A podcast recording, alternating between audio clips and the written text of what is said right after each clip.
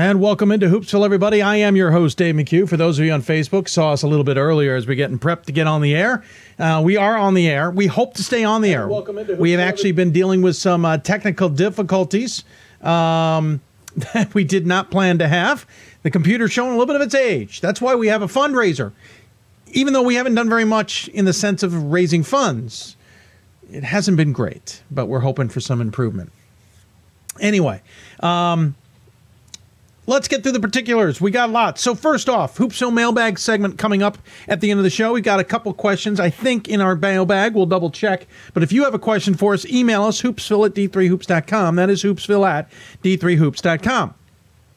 You can also send us inquiries, questions, share your thoughts on uh, Twitter at D3Hoopsville or hashtag Hoopsville as well. Um, if you uh, want to join us on Instagram, we're there as well at D3Hoopsville and hashtag Hoopsville there as well. Though we don't follow that during a show, that's more promotional and kind of let you know where we are when we're traveling. Uh, but feel free to, to follow us there. You'll get an idea of who our guests are ahead of time. Uh, and of course, you can join us on Facebook where we're simulcasting the show live as we have almost the entire season. Facebook.com slash Hoopsville. What else do we have? Uh, let's see. Regional rankings out. We had our special yesterday afternoon. We will try and do that again next Wednesday as well. Technology allowing. Uh, we will uh, be talking to a number of uh, guests. I shouldn't say we won't be talking to guests on Wednesday, but we'll we'll break down the rankings for week number two next week. We we talked about week one this week. We'll certainly talk more about it. I actually think both committees, for the most part, did pretty reasonably well to the point that there isn't a lot of discussion about them. Now, granted, I haven't been on the D3 boards as much as I normally am, but still, um, not a ton of complaining. If, if, if that is any kind of measure. That said, there are certainly some you could look at, but I think a lot of people also understand the first week is just the first week, not a lot of problems or qualms with the week. So, um, understandably so. Um, we take it with a grain of salt. You understand where some teams sit. It certainly gives us some insight. I think it gives you insight, for example, in the CCIW that maybe they're not as in solid a position as maybe previously thought to get in that large bid. That could certainly change week two. But North Park losing again, um, despite being ranked low, is going to leave basically Augustana in the rankings in the CCIW and possibly a second team, but not high. It's kind of like what the WIAC experienced last season. Now, the WIAC on the flip side has a lot of teams regionally ranked, and it may change.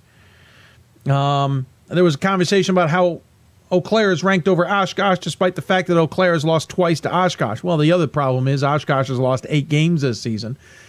That's a 610 SO uh, regular uh, winning record, I should say, and an SOS um, that is certainly good, but can't overcome that. So you may have two wins over somebody who's ranked. That doesn't mean it's going to come back and be good. Now, we should also point out that results versus regionally ranked opponents in a lot of these fact uh, cases has not been factored in. Um, but I always find it quirky uh, when we get the rankings that all of a sudden we have results after the rankings that will make you scratch your head and wonder what in the world we just watched. Guilford did not even score 50 points last night against Roanoke in a loss. They're the number one ranked team in the region. That is not purdy, as they say. Not purdy.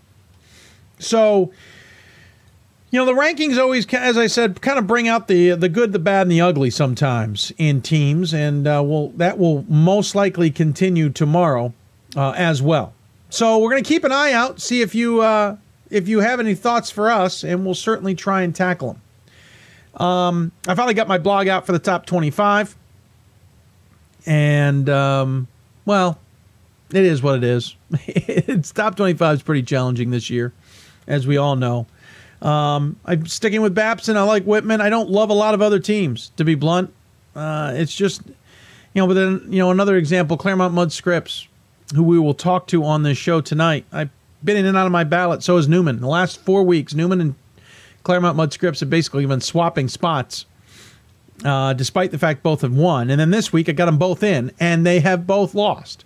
Neumann lost in overtime to Rosemont, who's now taken out number one Neumann in the conference and number two Cabrini in the conference. Then Claremont Mudd Scripps lost to their campus neighbors Pomona Pitzer on Tuesday night. So certainly some interesting goings ons, to say the least. Um, you know, Guilford lost. So that's three of my top 25 that has lost already this week. And and certainly we're going to see more losses. We're getting closer to conference tournament time where it's pretty much guaranteed that everyone's going to lose except for 41 teams who get those automatic bids. So no, it's not going to be shocking to see some teams lose, but it's the timing of those losses or who those losses are to that sometimes is a bit on the shall we say perplexing side. But we got our first regional rankings, the top 25's out there and clicking and going, and so on and so forth. So we'll keep an eye on the rankings. If you have questions for the mailbag, feel free and send them our way. Again, email them hoop, uh, hoopsville at d3hoops.com. We'll certainly try and, and tackle those when we can. Um, again, not a ton of questions that I have seen so far, but we'll certainly keep a, an eye out. Uh, let's go back into the men's top 25. Uh, it's kind of status quo, losses aplenty. We um, Amherst lost to Wesleyan earlier this week, 73-72. Wesleyan wins the little little three. That is Wesleyan Williams Amherst. And Wesleyan beats Amherst twice. Now, we mentioned that on the selection show yesterday. The second through six spots in the East region are going to be fascinating to watch because everybody's got something on the other team. Um, for example, Wesleyan, who's five, beat Amherst, who's two, twice, but Williams has beaten Wesleyan, and Williams is sitting six. Amherst has be, has beaten has lost to Trinity, who's sitting three or four. Actually, I may have that dead wrong. I say that. Hold on. So Middlebury's two. I apologize. Let me start this over. So Middlebury's two, Amherst is three, Tufts four, Wesleyan five, Williams six. We- Williams has a win over Wesleyan. Wesleyan has now two wins over Amherst. Granted, when the rankings came out, just one. Um, Amherst has beaten Tufts, um, but Tufts has won games too. So it's it's just quirky. Babson is clearly the best team in the conf- in the region. Middlebury's got a great SOS, over 600. Excuse me, as my cold acts up again. Um, but you can't overcome those two two loss difference, two win difference to Babson. Um, so it's it's fascinating to see. And and here's what I'm going to say about a lot of these regions. About halfway through the region is about your Mendoza, not your Mendoza line. We're using the Mendoza line for the win loss percentage, but it's your line of demarcation. If you are halfway in the region, ranking for most regions somewhere in the four five area, nothing's guaranteed. Above that, you're probably in if you need the at large. Below that, it's it's tenuous. Granted, it depends on how many upsets there are. That's not true for all regions. For example, in the South region, I would say that number is closer to three or four. I don't think it's deep as four or five. In the West region, I think it's also around three or four. I don't think it goes down to five as the as a line of demarcation. Whereas in the Central, I think it goes down to five or six, maybe seven. In the Atlantic, I think the number is closer to two or three, maybe four. I don't love it at four, but maybe four. In the East, I think it's around three or four, maybe five. Great Lakes, you could maybe say it's around six. But so take the four five area and just, you know, it's up and down from there for the most part. As I said, Amherst losing to Wesleyan. Uh, they've got Middlebury ahead of them, along with Hamilton. So this weekend's pretty important for Amherst. Claremont Mudd Scripps, as we mentioned, lost Pomona Pitzer. They will play tonight against Whittier and then this weekend against La Verne. Neumann will play, uh, lost to Rosemont, as we mentioned, will play Cairn this weekend, which won't give us much of an insight. Guilford, as we mentioned, lost to Roanoke 72 46. They will play Randolph Macon in a game that I'm not really sure what's on the line. those two teams have been uh, battling it out for first place. We'll take a look at the ODAC here momentarily. Um, but that is certainly an interesting ODAC. In the receiving votes category, only one team has lost. Endicott lost to Nichols. Oh, by the way, I forgot North Park lost to Carthage earlier this week. We mentioned the loss, just forgot to mention who they lost to. 91 88, double overtime. Um, North Park's playing without one of its best players, one of its preseason All Americans, and it's clearly showing, just as North Central has struggled all season without Connor Raridon. So Randolph Macon in the ODAC has a game lead on Guilford. Uh, Randolph Macon's 12 and 1 in the conference, 16 and 6 overall. Guilford's 11 and 2 in the conference, 18 and 4 overall. So obviously, should Guilford win that game, they will be tied in the conference. And then looking at them head to head, that will be the only head to head matchup that they will have.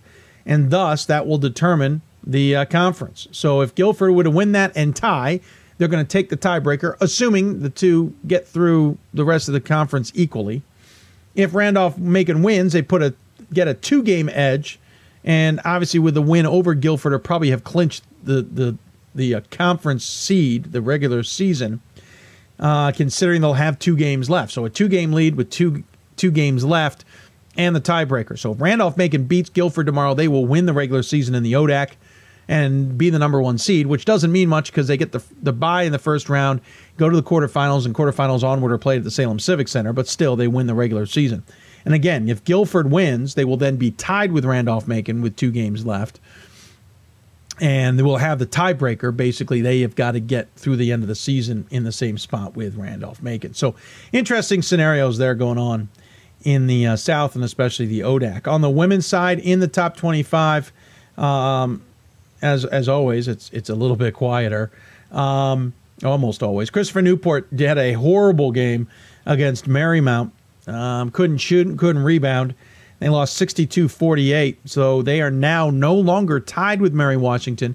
Remember, they were tied with them in the CAC on the women's side. It was going to come down to a tiebreak because they had both split the regular season, and the sport committee had decided not to use other criteria. That is no longer the case unless Mary Washington loses. The other loss is Whitewater picks up its fourth loss, losing to Stevens Point, and it wasn't close 75 57. Christopher Newport has Wesley coming up this weekend at home, and, and Whitewater has River Falls coming up at home.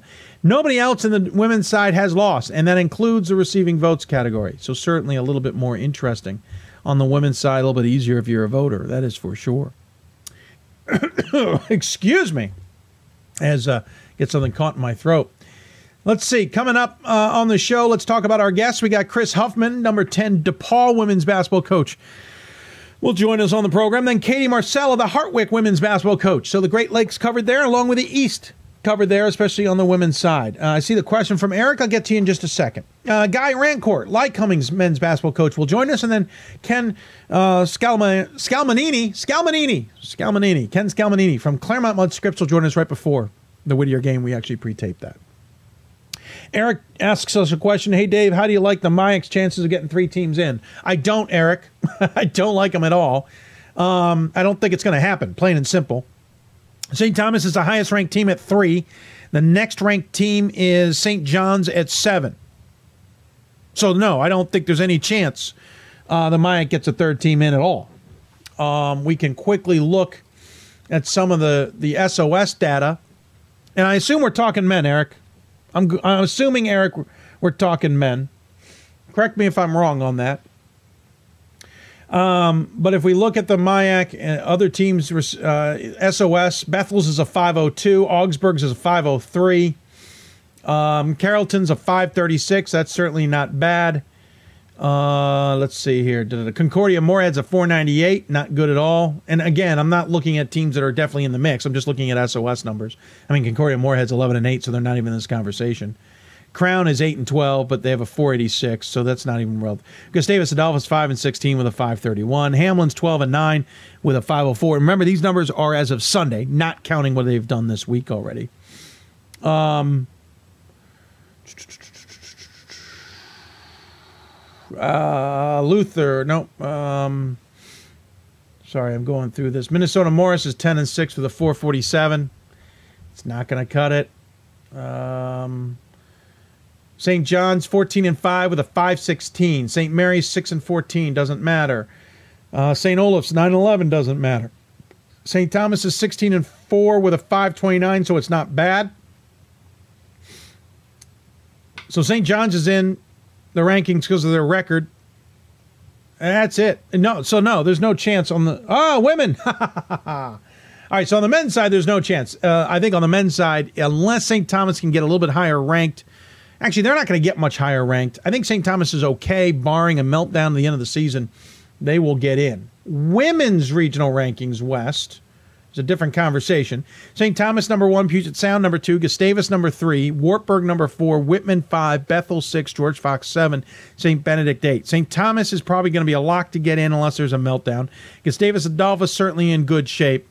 That leaves Bethel and St. Benedict, and we will ch- quickly check their scenario. Bethel's got a 538 SOS, not too bad with a 17 and 4 record at 8 and 10.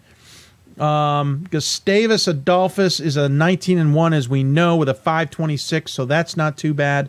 Just curious about St. Thomas, though. I think they're five 587 SOS. St. Thomas is in terrific shape.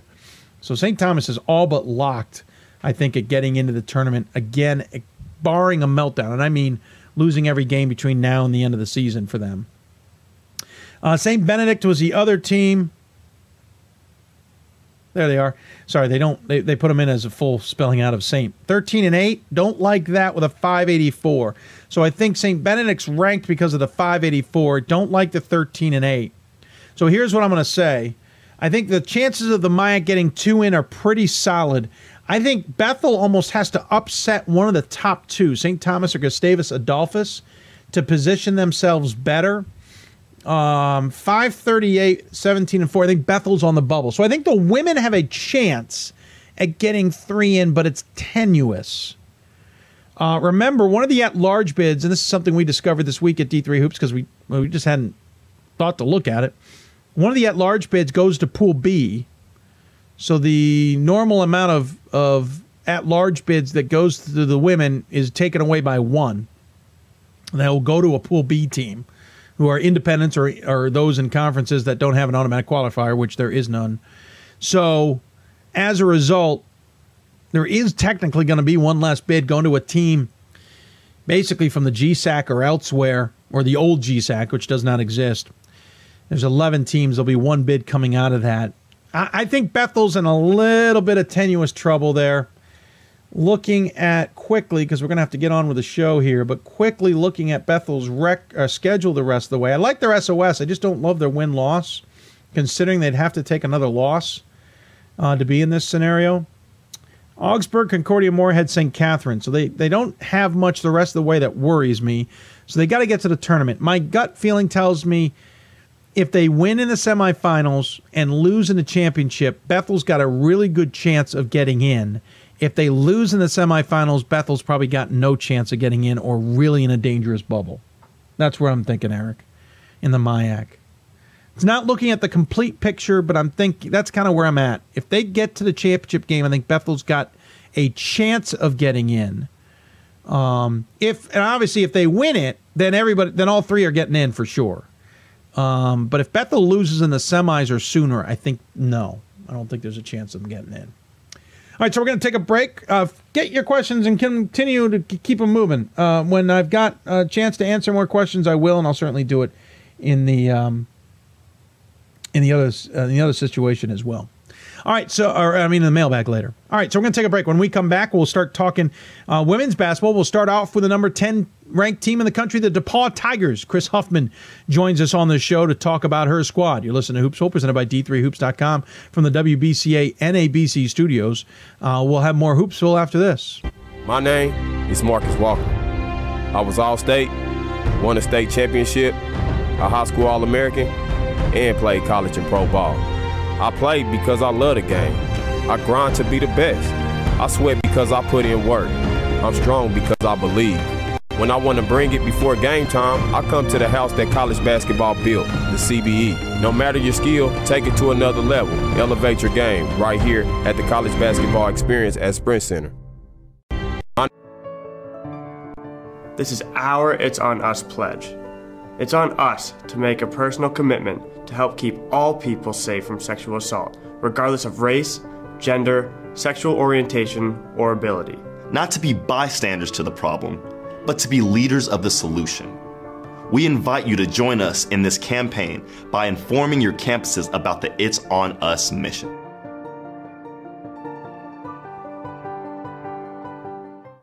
We've got more schools than Division 1, more fans than Division 2, and more upsets than March Madness.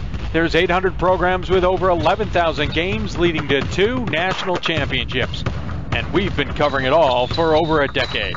From Eastern to Occidental, from Puget Sound to Piedmont, from Southwestern to the University of New England, and from Hope to Calvin. Nobody covers Division III basketball like we do. We're at d3hoops.com at www.d3hoops.com. We've got cheer for the stumbles,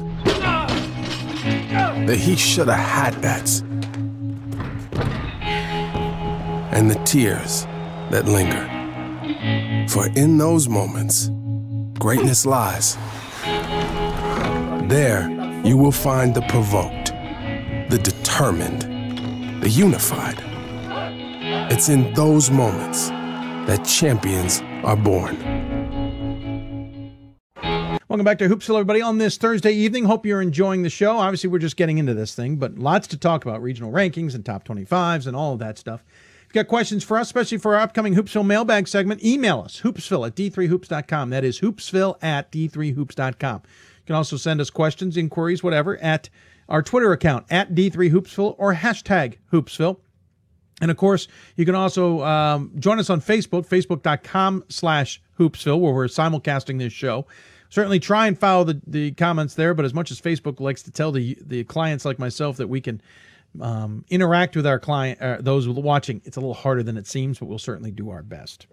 Uh, going to jump into some women's basketball. We're going to start at the top. Well, at least close to the top. 10th ranked team in the country out of the Great Lakes region is DePauw. It's just a matter of time as to when we're going to chat with the DePauw Tigers on the women's side, especially. Uh, we waited probably longer than we normally do. They're 21 and 1 this season and, and 14 and 0 in conference play. They've already wrapped up the NCAC regular season. The tournament will come through uh, the Tigers' lair uh, at Neal Fieldhouse. Uh, two games left. They got a three game lead, both games on the road. So joining us on the Hoopsville Hotline, sponsored by the City of Salem, host of the Men's Championship Weekend, is Kris Huffman from the 10th ranked Tigers. Uh, Coach, welcome back to Hoopsville. Dave, thanks for having me. It's great I, to be here. I appreciate you taking the time. Um, again, you're 10th ranked. You, you, have been you know pretty much in that area most of the season. Um, you're got one loss on the year, dating back. I think it was in November. We'll get to that. You got two games left. This is the uh, part of the season that's certainly fun, as you've almost kind of gotten through the grind. But this is also that part of the season where things really ramp up. they certainly do. I think. Uh, you got to try to stay on your A game, and you got to dodge a lot of bullets that are coming at you from the opponent. Yeah. So we're we're certainly feeling all of that right now. um, you just beat Denison on Wednesday, sixty to forty six. You beat Allegheny on Saturday, 99-54. You actually had four straight home games and five of your last seven at home. Actually, most of this 2017 section, and even back to 2016, has been at home. You played, let's see, four, five, nine home games so far since December 28th, um, and you've played three away games. So the home treatment has, has been good to you so far. we don't mind staying at home yeah. at the Lilly Center, that's for sure. We had those early road games in December, which yeah. kept us moving pretty good. So it's nice to be at home and and have a suitcase unpacked for a while. Yeah, yeah. You guys played. Let's see, dating back into uh, November, you played. I think it was eight away games and one home game and finishing it up in San Juan, Puerto Rico. I, I wish I could feel bad about finishing it up in Puerto Rico, Coach, but I, I simply Yeah. I can't find it. I can't find it. I know it, it was it was a fun trip and it's some nice weather. We had, we we lost today uh, travel from uh, some canceled flights, so we were Oh. happy to finally get there.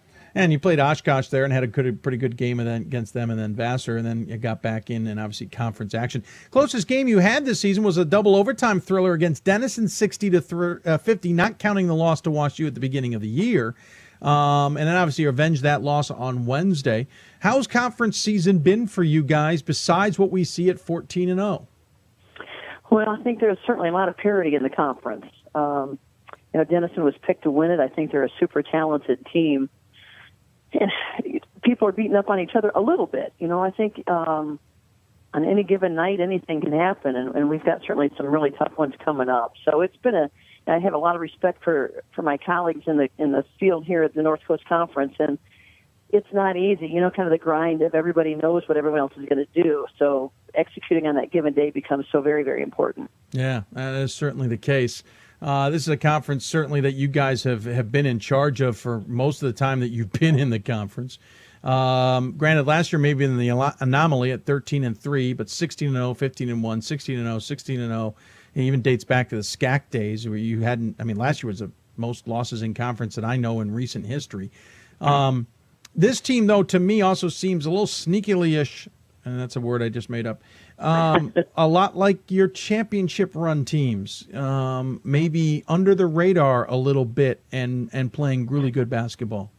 Yeah, I would say we probably are under the radar. You know, we we have some uh, some weaknesses that we've got to try to hide each game. You know, we're not very big inside. Uh, we're still working on trying to gain some experience at some positions and strengthen our depth. We've got some great senior leaders um, and, and the guard court that's coming on and kind of gelling together. So I like a lot of the pieces. Um, and you know, and maybe the biggest thing is they're they've been such great students of the game.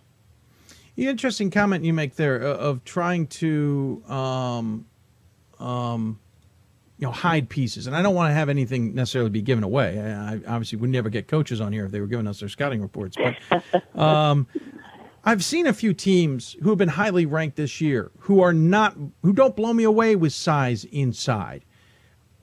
A dangerous question here. How do you hide that? And I'm not trying to get that from you, but how do you have a season like you're having while maybe, especially against teams who do have size inside, and let's say tongue in cheek, get away with it? Yeah, you know, I think if you can find a way to, to defend those players, right? So you have to go some zones, you've got to do some trapping, you know, and, and, and so I think putting each game plan together for that opponent becomes so very critical for us uh, defending inside. Uh, but then again, I think there's a lot of teams that are playing smaller ball. So, you know, you, you get two sides of the coin, certainly, as the game continues to change with more dribble motion more ball screen motion. Um, so it's evolving every day, and you've got to just match up with the, the philosophy of that given game.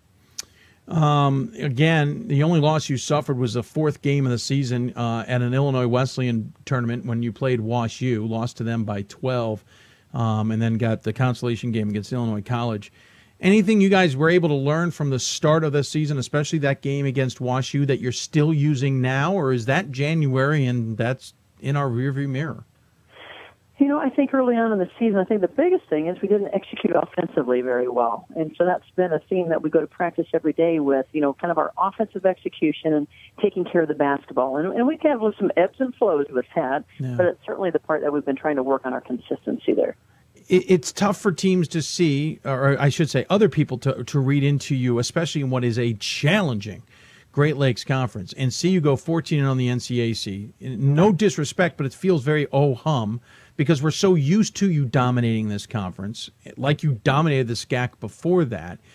Um, so, w- what are we maybe missing that we're not fully appreciating with a pre pre exposed notion that you're going to win the game in the NCAC? Hmm. Boy, I think every game this year has been a grind for us.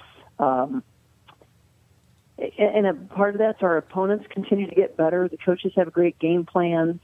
Um, you know, we don't maybe have that all star. We've got the great team play. So I think all those things matter. So it's certainly, um, even though the outcome has been in our favor, none of those have been easy, easy uh, uh, appearances for us. Uh, talking to the head coach um, uh, Kris Huffman, head coach of DePauw team, is as we mentioned, uh, pretty good season at 22 and one, 14 and 0 in conference. Let's talk about this team just a little bit. Um, your leading score, you have two players in double figures and two just on the outside looking in. Maya Howard, the sophomore, 12 and a half points a game, uh, three rebounds a game, two and a half assists a game, uh, a steal and a half uh, for the guard. Claire Ryan, another guard and a senior, 11 points a game, 5.3 rebounds a game. Uh, shoots 45% from the floor, not too shabby at all. Also hands out two and a half assists a game as well, and has 2.2 steals a game. And then the two players on the outside of the double figures looking in freshman Sydney, is it Kopp? Kopp, yes. It is correct. Kopp, 9.3 points a game, um, 3.6 rebounds a game, and Taylor Howard, a senior forward, 9.2 and 5.7. And maybe that's where this talk of your small inside maybe reveals itself a little bit, Coach. Your four leading scorers, three of them are guards. Um, of your six leading scorers, two of them are forwards. Yeah, yeah, definitely. We we don't have the size inside. I think Taylor Howard is probably one of the best undersized forwards that we could find. You know, in the nation, she's got some great skills. She's just you know five ten and does a tremendous job in there. But we are definitely our strength uh, lies on the guard court as you talk through those numbers. And uh, Maya Howard and, and Claire Ryan certainly are a nice one-two punch for us, where we can, you know, play them uh, together at the same time or rotate them and and we can alternate who's at the point. So they're the combo guards that we can put at the one and the two. when you look at the, the statistics for this team outside of that, we look at you know more of the team profile, as it were. Um, you're scoring 68 points a game. It feels to me that maybe that's lower than you normally are as a squad. Or am I just so used to you dominating, especially defensively, that I just think you put up a lot of points? No, I think you're probably right. I think points are a little harder to come by the last couple of years. Um, so yeah, you're correct. A little bit lower. Okay, so good. I'm not losing my mind. I mean, it's possible I could be losing my mind. Let's be honest. Uh, that is always a possibility. Um, I'm trying to find uh, what you're giving up for opponent score, and I'll, find that in a minute. Um, oh, you're, you're giving up 50 points a game. Not too shabby. So this gets me to this question I've asked a few coaches throughout the season. Is this a team that is, despite maybe having some trouble finding the points you want, offensively minded and just so good that you just by by by default hold teams to low numbers, or are you defensively minded, want to control the game and shut teams down, and then the offense just feeds off that? Yeah, you know, boring basketball. I say no. We, we are definitely defensive minded. We we we start with the defense and certainly trying to take away the opponent's strengths if we can. And, and the second thing is we want to try to you know win the boards each game. So that that's kind of where we start our process, and and hopefully the offense is kind of a byproduct of that. So what's the, what's the message with the team now? What's the plan with the team? You've wrapped up the NCAC season. You got two games left. They're both on the road, and I'll, I'll get an interesting question about that in a minute. But you know, you can't necessarily let yourself off the pedal. You've got to get through the NCAC. While the NCAA certainly looks like it's in, in good position, even if it was an at-large pick, you also have to balance with the fact you don't want to wear your team out. So do, do you take advantage of the fact that the, the pressure's off for the conference, or do you want to keep going the way you've been going? You, you know, keep going the way we've been going. You know, and we keep our motto, and it's you know the old coach's cliche that we all use. So we're really kind of one possession at a time, one game at a time, and so we won't change anything down here. We're we're so excited to be hosting that first round um, of the conference tournament, but that's all we really know right now. Everything else we've got to earn. Um, so we've got two tough games to finish up, and so we're going to go, you know, hit the film room, hit practice just like we normally would. Uh, so then you've got obviously two more on the road, and then you'll come home for the conference tournament. Is there almost maybe a blessing in disguise that you're finishing on the road here with two games? That you just aren't so accustomed to being at home that when you hit the conference tournament and maybe even the NCAA tournament, it's not like you've been at home for such a long period of time that it, it almost becomes um, a laissez faire type of mentality? Maybe. I haven't really thought about it because I feel like we were on the road so much first semester and handled that well. Um, and then we have been home here for a little bit of a stretch. So, you know, I think because we are just so, um, we're not robotic about what we do, but we have such a kind of procedure of how we prepare. Um, of course, we like being at the Lilly Center, being at home, but I, I think we're a pretty good road team as well. Uh, obviously, being a, ro- a, good road team will be very helpful if you have to hit the road. I have this sinking suspicion. You're sitting, was it, third in the regional rankings um, behind Ohio Northern and Thomas More, ahead of Hope, Rose-Hulman, and Trine. I have this sinking suspicion a home game isn't necessarily guaranteed the first weekend of the tournament. There's a lot of factors, so I certainly don't want to say it is or not. And it's obviously just the first regional rankings. A lot can change. But this Great Lakes is challenging this year standing out from the crowd or being able to make sure you get a good bracket feels like it's going to be a, a, bit of a of a of a cluster, as it were, this season. Yeah, it is incredibly difficult. Uh, you know, you look at those teams, and what Thomas More and Ohio Northern undefeated, and um, Hope is having a great another great year as they always do. So you know, there's there's a thread that's separating some of us right now in, in that region, and and you you've got to finish strong, or that thread can break, and you could fall quite a. So um, there's certainly no nothing that's in stone yet. It is very very uh, fluid everywhere. Uh, and you're obviously on the western side of this region as well, so the ex- the ability for the committee to make up an excuse and send you elsewhere is high. Um, you, you, were sent to Stevens Point, for example, to start the NCAA tournament last year. I don't think they would send you to Hope necessarily, but you're not that far from them. But going into the Central region is certainly a possibility you talk about you know having to be road warriors to some degree as well. Is maybe the last two games a good way of setting up for what may be the inevitable come come March? Well, you know, I, I think we're you know probably speaking a little too soon because yeah, I think so much can happen, right? But but if you know if everything would would go the direction we would want it to go, um, yeah, I, I would think we would be packing our bags and, and heading somewhere. Yeah. Does that make it ch- more challenging for you guys, or or is it just more like, hey, that's it's business as usual. Let's just go. I mean, it's not like this is the first rodeo. You know, I think you can you tweak it to, to what you need. You know, if you've got the comforts of being at home, you sell that, and if you need to be on the road, then you're. It might sound bad, but you're you don't have to take. You're, you're not in classes. You can focus in and get your team set and kind of lock in. So I, I think we can do both pretty well. Um, it's just a different story to tell, whichever whichever method you're doing. Uh, I'm curious. Uh, obviously, the, the men's basketball side uh, ran by Bill Fenlon, uh, uh, who's a, a, dean of basketball for his mind for many reasons, and certainly a, a friend of the program and, and, a friend for many coaches out there. They're having a rough season, especially of late. Um, you know, everyone talks about his mind, especially if you foul up three in the you know leading by a certain amount of time. Uh, curious if you've ever implemented his mentality in those. Did, have you ever picked his brain and, and tried to execute what he thinks you you know in those scenarios?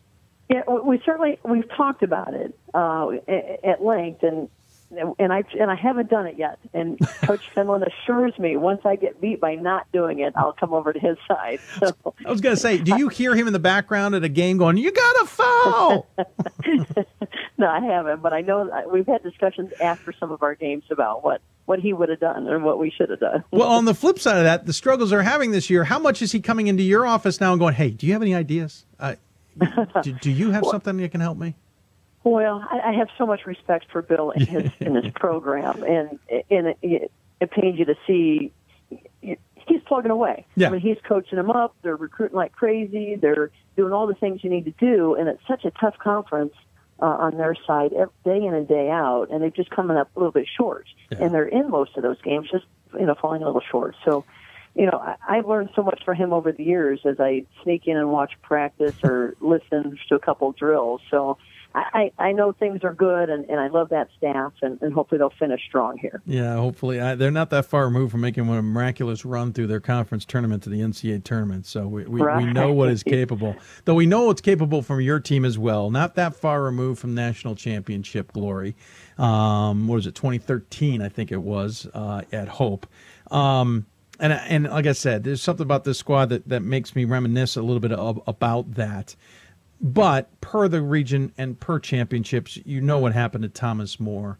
Any thoughts on on just the dynamics of that? Whether it's what you do to try and maintain, um, you know, compliance with your own team. Does it does it make you go back and re-examine what you do yourself? Even the Stevens Point story. Uh, out of the men's side, or and, and do you have any reaction to the fact that they were forced to vacate a championship after all this? Uh, you know, all that stuff is so tough, and yeah, and I certainly try to just keep our house clean and not have any judgments anywhere else because it's so there's so many things that are innocent supportive actions, yeah. you know. So it, it's unfortunate all around for everybody. Yeah, it certainly makes you appreciate the championship all that more. I'm assuming. Absolutely. Yeah. Yes.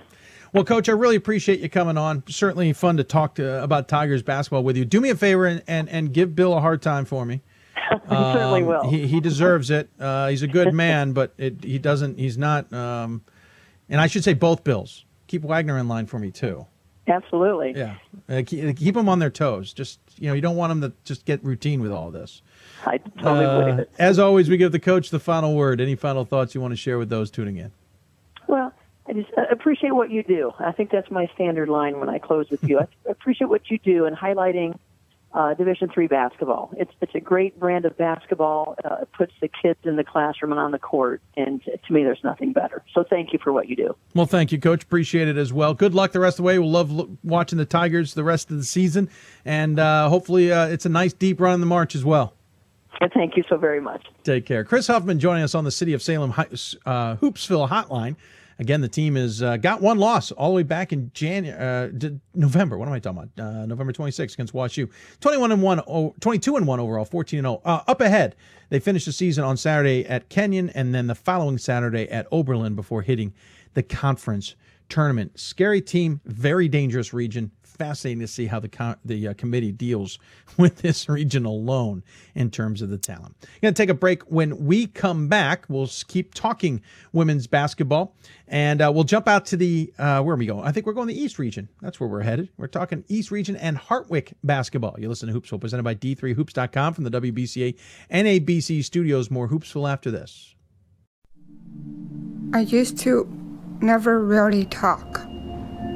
Ever. Uh, I was afraid if I said something wrong, everyone would laugh at me. But then I started to play golf with Special Olympics. It helped me to find my voice. And now everyone else is speechless. This is why we love sports. It's in the way they play, free from the pressures and all the money talk. Playing for simply the love of the game, where everyone has a shot at their definition of success on and off the field. This is what we love about sports, and what we can still love about college sports.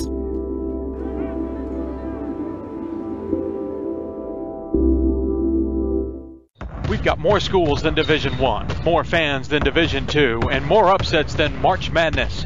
There's 800 programs with over 11,000 games leading to two national championships. And we've been covering it all for over a decade. From Eastern to Occidental, from Puget Sound to Piedmont, from Southwestern to the University of New England, and from Hope to Calvin. Nobody covers Division III basketball like we do. We're at d3hoops.com at www.d3hoops.com. We are calling you, all of you. We are calling all Division 3 schools to join our cause.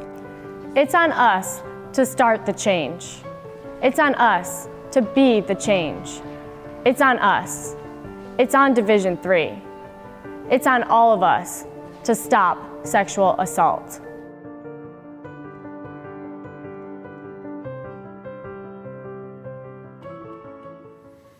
And welcome back to Hoopsville, everybody. Hope you're enjoying the show. It is our Thursday edition. Don't forget, we're on the air Thursdays and Sundays, seven and starting at seven o'clock Eastern time each of those days.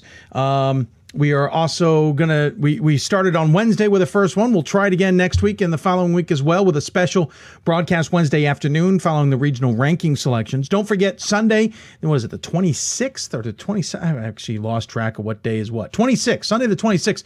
We'll be on the air with our Selection Sunday show, looking to start it earlier than we normally do, almost taking a page out of the committee's books. The committees tend to start before the uh, the action is over especially the Old Dominion Athletic Conference. So we will look to get going earlier so that we don't have to be up as late and look forward to talking to coaches, but at the same time, giving our selections of who we think's in and out of the men's and women's basketball tournaments. And then, of course, the 27th is when the brackets will be announced. Uh, we hope to again have a role with that, but more importantly, we'll come out with our bracket show after that. It is a full February, and of course, we have our fundraiser. We'll talk more about that at the end of the show, but please consider donating to the cause to help us stay on the air in future years and also do a little bit of traveling so we can focus on Division Three. Got a great question pertaining to the next segment. Uh, Sarah writes, currently viewing your show, is wondering what made you look into Hartwick College tonight. They used to be a super strong team and then went off the radar for a while. I now see that they're regionally ranked. Well, Sarah, this is how it works. First and foremost, we try and be as diversified as we can on this show. On Thursday nights, we will talk to the East Mid Atlantic. We'll also talk to the uh, Great Lakes and West regions. And on Sunday nights, we primarily focus on the Northeast, Atlantic, South, and Central regions. We also alternate. So if we talk to a men's guest last week, we'll talk to a women's guest this week from that particular region. Granted, last week was the marathon, so we talked to everybody, so that doesn't count. Um, if we talk to a particular conference, we'll try and switch conferences as well. Last time we talked Empire 8 women's basketball was Ithaca right before the holiday break. Ithaca's tied with Hartwick atop the conference at 11 and 2 in conference. Stevens is 10 and 2. Stevens is on our radar as well, but Hartwick hasn't been on this show in a long time, especially on the women's side. Both programs, men and women, are doing very well, but when you're tied with Ithaca atop the conference at this point in the season and you're regionally ranked, you're going to get a spot on Hoopsville. That's how it works, and that's why Katie Marcello joins us on the Hoopsville Hotline, sponsored by the City of Salem. Coach, welcome to Hoopsville.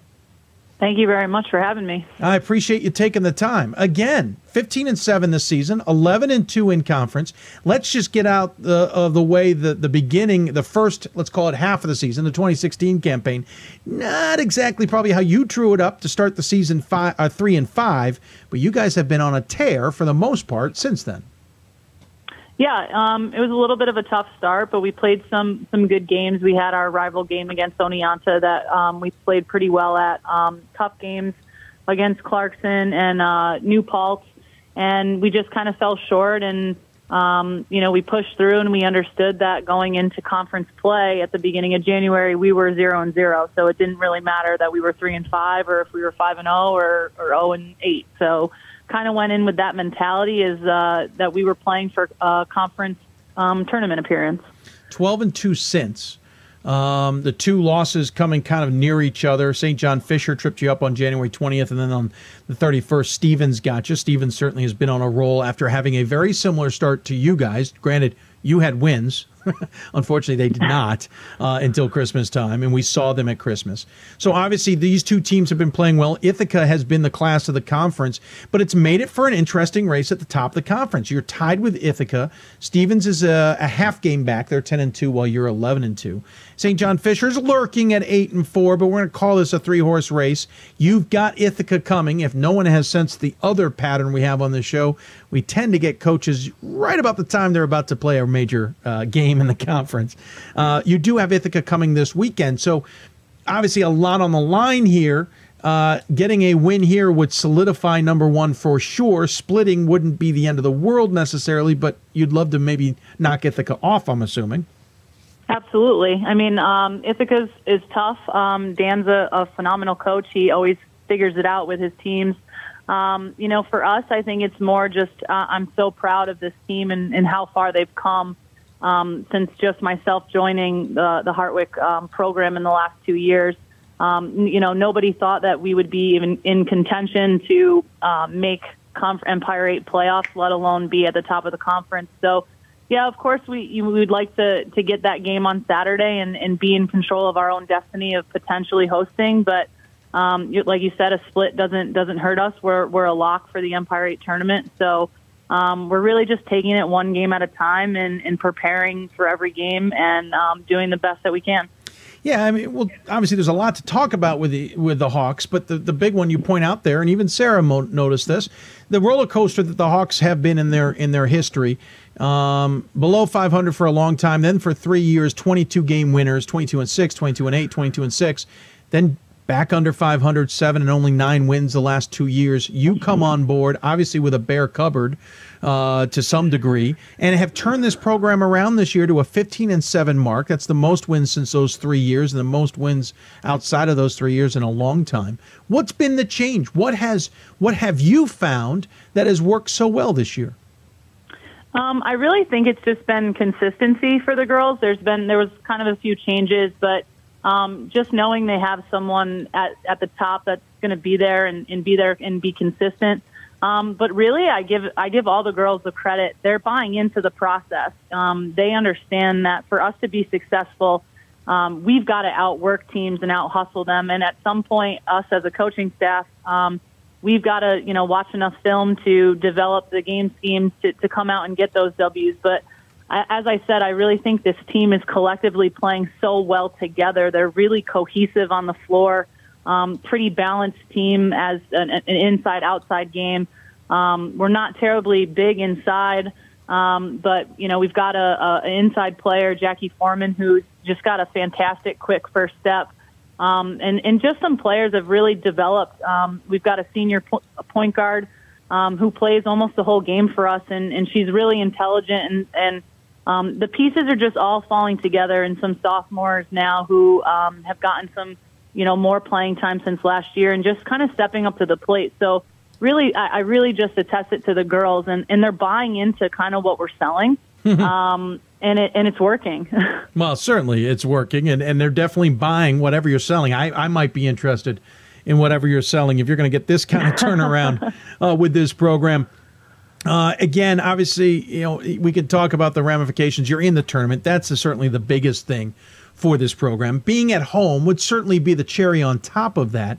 do you have to maybe manage expectations though, just a little bit too? Maybe keep the team from getting a little too far ahead of themselves.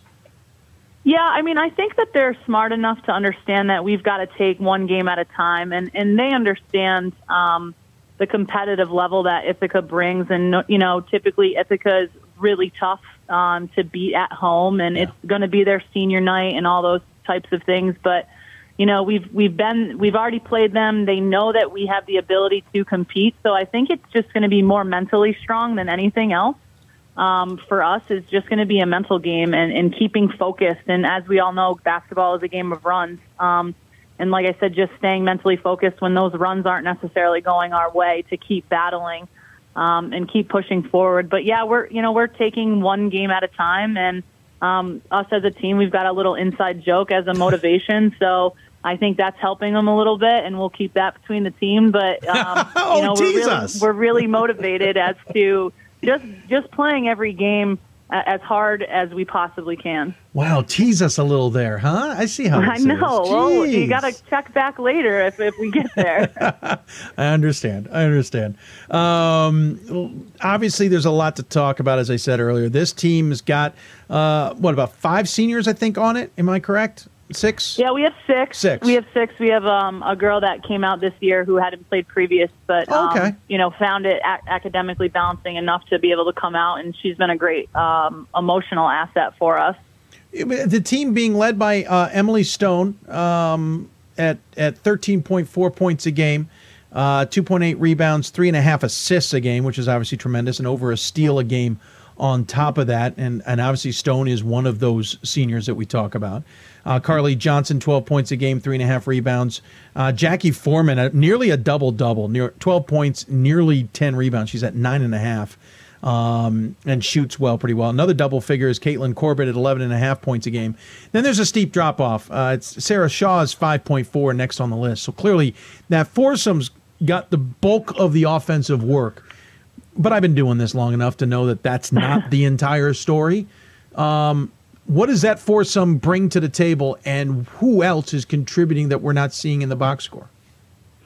I mean, I don't think you you don't notice it points wise, and I tell this to Courtney Cirillo all the time. Um, her her stat line doesn't show what she does for us, um, and for her, she's she's a, a phenomenal defensive player. Sometimes she gets herself in a little bit of foul trouble, but her presence on the floor defensively and her basketball IQ is, is so essential. And you don't see any of those things on a stat line because there's no way to actually track it.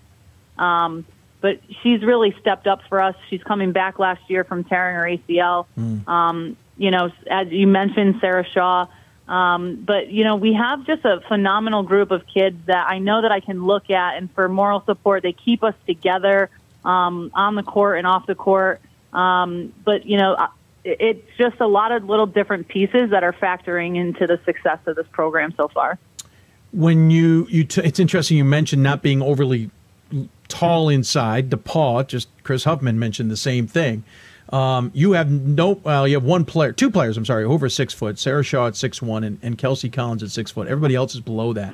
And I asked Sure. Kris somewhat the same same what question. I'm not asking you to give me your scouting report because we certainly don't want anybody to get any any tricks out of it. But if you do feel you're a little bit small on the inside, and I've seen teams who are a bit small on the inside and just don't blow me away.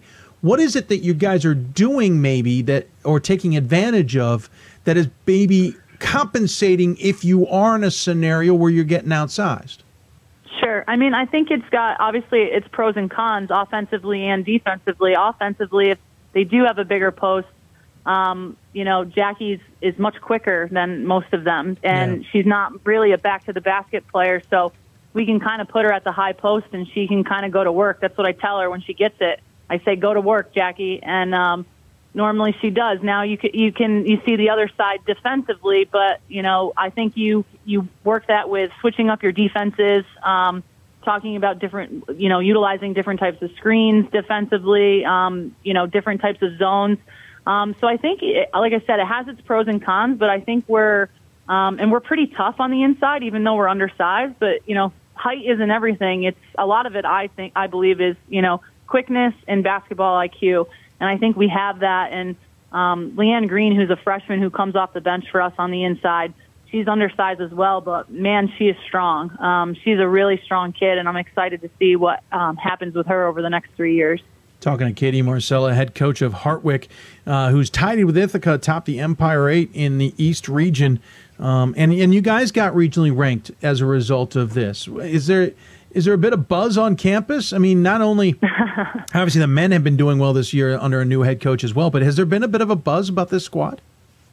Um, a little bit. I mean, I think, uh, as I said, I think people are a little a little shocked, um, but that's that's good. You know, I, I'm you know, as I said, I, I'm super excited and proud of this team and what they've actually been able to do. And um, you know, even myself, I didn't expect us to be where we are right now. If you were to ask me back in October, um, but now seeing what they were capable of and what we've been capable of, now I've kind of told them that they set the bar and maybe they set it a little too high for themselves, but I know what they are capable of. So they're kind of held to that standard now. Every day we come into practice and every day that we, we go into games. You yeah. know, I've already seen what you can display. Now don't give me any less. Yeah. Um, so yeah, I mean, there is a little bit of a buzz because it has been more on the men's side than on the women's for the last couple of years, but um, it's been excited, exciting. We're, you know, both programs are doing well, and in, you know, the men are in the hunt for the Empire Eight tournament as usual. So, um, kind of trying to keep it a little low key at the same point, so that they, they stay focused and kind of stay humble and know that we still we still got work to do. Uh, I got to quickly ask about your your coaching realm. If anybody is not familiar, you graduated from Brockport, were a three year captain there, led them to a SUNYAC championship while you're there, and in the NCAA tournament as well. Um, and then you you got into coaching after that. Um, you went to Keuka, uh, and got involved there as an assistant, and then and cross country coach, and then eventually became a, an interim head coach, and then a head coach, and et cetera. And then you left them. And Keuka, I get it's it's, it's somewhat in the neighborhood, but then you went to Monmouth, Illinois. And as much as I love Illinois, having grown up in Chicago, that's a change. Monmouth is a metropolis. What are you talking about? Okay, sure. and so is Hartwick. Um, yes. but then, so what gets you out to Monmouth, and then in return, what gets you back to Hartwick? I mean, for me, it was you know, um, Keuka was a, a great initial stone for me. I, I got a, an assistant coaching job at the age of 22, essentially yeah. right out of doing my student teaching, and it was a full time job. So those uh, you know are few and far between when you're 22 years old. So I was lucky enough to to get that opportunity and then get elevated to the head coaching spot and um, you know, for me, it was um, a lot of it was just a professional decision. Um, in the Midwest Conference, you know, is a pretty typically a pretty strong conference, eh, or had been, and so for me, it was it was a it was a next stepping stone for me as to um, moving up confer- conference wise, moving up academically. Um, and I went out there and I had a great time. And if it wasn't 17 hours from home, I'm, I'm originally from Albany, New York, and all my family is still there, and I'm, I'm pretty close with my family. Um, if it wasn't 17 hours for home, from home, I think it would be a place that I could have stayed at because it's a it's a great school, it's a great conference.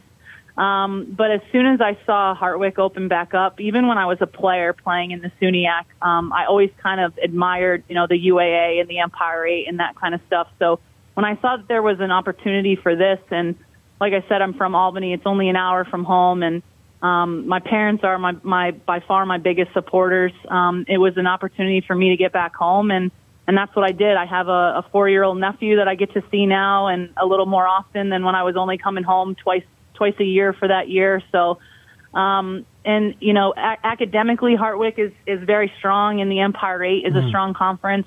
You know, when's the last time the Empire Eight hasn't gotten an at large bid? So to be a part of something like that, I thought was was a no brainer. Um, you just missed Wegmans, didn't you? I do. You yeah. know what? But there's no Wegmans out here. Oh, so still. oh, that's cold. I'm in that that Price Chopper Wegman line. Oh, I'm sorry. Yeah, I've got a Wegmans a mile from the house down here in Maryland. Yeah, that's I, not fair. I'm sorry for you. I really am. I feel horrible. yeah horrible, horrible. I do miss Wegmans, though. However, when I lived out in the Rochester area for yeah, ten years, that is that is a heck of a store. If nobody understands what we're talking about, you must learn.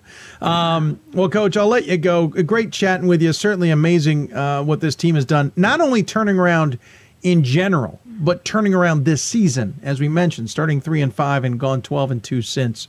Uh, certainly impressive, and as we said, regionally ranked now and and and atop the conference. And big game coming up on Saturday. Uh, I'll ask you one question before we give you the final word. That question would be, what's the message to the team now going into this Ithaca game in these final three? Um, I think for us, it's just to stay focused and to stay um, mentally strong, and um, we're going to do the best that we can. And if we can do those things, I think that we'll we'll come out strong. Great. Well, I appreciate it. Thank you. Take uh, have fun. Enjoy the ride. Uh, take care. And as always, you give the coach the final word. Any final thoughts you want to leave uh, before or give to the viewers before we let you go? I'm stumbling Uh, apparently tonight. It's all right. I just want to say thank you for giving us the opportunity and you know recognizing what these girls have done, and um, you know thanks for doing what you do and putting Division three uh, basketball, men's and women's, on the map. Well, thank you, coach. I appreciate it as well. Congratulations, as I said. We'll talk to you soon. I'm quite sure. All right, thank you. All right, take care. Katie Marcella joining us here on the Hoopsville Hotline, sponsored by the City of Salem. Again, Hartwick playing tremendously good basketball. Um, Twelve and two since we we turned the the calendar year over, uh, and tied with Ithaca, and that says something, especially considering the way Stevens has played for the most part in the second half of the season as well. That that race is great. I, I worry that Stevens has shot themselves in the foot with the way their season started. Their SOS is tremendous, but they did not have a great start. That any blemish in the second half of the season is going to hurt Stevens.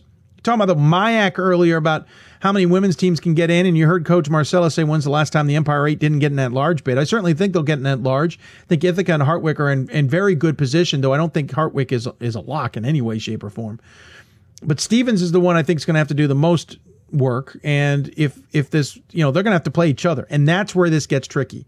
Most likely, if this finishes the way it does, if Hartwick finishes two, Hartwick and Stevens would probably play in the semifinals. And technically, I, I you you worry that whoever loses that's going to be out of the NCAA tournament. Now, if Hartwick finishes one and Ithaca's got to play Stevens, that changes the equation just a little bit. Um, and then I think it's a little bit more interesting. So uh, we'll see where it goes from here. Uh, great race up there in the Empire 8, to say the least. Uh, when we come back, I know I got a couple questions um, on the Facebook page, and I apologize to Jim, who I know is talking about Marietta men's basketball, uh, and somebody else. Uh, I can't remember what the questions were. I forgot to write them down, and they disappear on my screen. It's a long story about how this all works. I will say, I know Jim asked about Marietta men's basketball, what I think about them. I, I think they're finally um, back in stride. I got extremely worried midway through the season. I saw them at the beginning of the season, and they blew blew me away, uh, far better than I thought. Though I knew AJ Edwards would have some trouble inside. John Carroll exposed that early in the season, and others exposed that in the middle of the season, especially Wesleyan. Um, I don't know what Marietta has done specifically, as I haven't had a chance to watch a full game as of late. But it looks like they may have solved some of the, the gremlins they had midseason and are back kind of swinging away. Though they're not blowing teams away like they have, um, but they are certainly more improved, and that is good. Um, obviously, they got to keep that up. I think they're in good shape. But that middle of the season worried me, and I think that's going to end up being their Achilles heel in the NCAA tournament as well. If anybody watched what they did midseason or didn't do midseason or what other teams did midseason, it's going to be a problem. Just remember the other question, it was about Maryville women. We'll answer that question now before we get on to the to the rest of the show. Maryville women in the South region are sitting third at 20 and 3. Uh, you can look at their SOS data, and Maryville is sitting with a 490. So Maryville's got me a little nervous. They're 20 and 3 with a 490, sitting third in the South. That's certainly not bad. Um, I don't think the South is overly strong, just like it isn't overly strong on the men's side. But Maryville's right in that cut line for me. Remember, I talked midway through a region is about where that cut line would be. So in the south, you could say it's around five. I think it's closer to three or four up there. I don't think the ODAC can get two in. I don't think Lynchburg and Guilford can get in. So I think Maryville's got to be careful. If they lose only in the championship game between here and then, I, I think they're fine. But if Maryville loses one more game and then loses in the conference tournament, I think Maryville's in some trouble. That being said, the women don't tend to worry about the 490 type of SOS as much as the men do. Women have allowed sub 500 SOSs in the NCAA tournament two years ago. You might remember McDaniel with two losses. So Maryville's probably in better shape than if they were on the men's side of the bracket on this thing. Um, but I, would be a little nervous. I'd be a little nervous if they pick up two more losses. And I'm saying that being if they pick up a loss at the end of the before the end of the regular season, then pick up a conference loss, conference tournament loss, which is why we're talking about what are their chances in the tournament or getting into the tournament. We're talking about picking up losses here and being an at-large team. Now we're talking about five losses with a 490 SOS, give or take. That SOS is going to fluctuate. Now I'm nervous. Now I'm really nervous.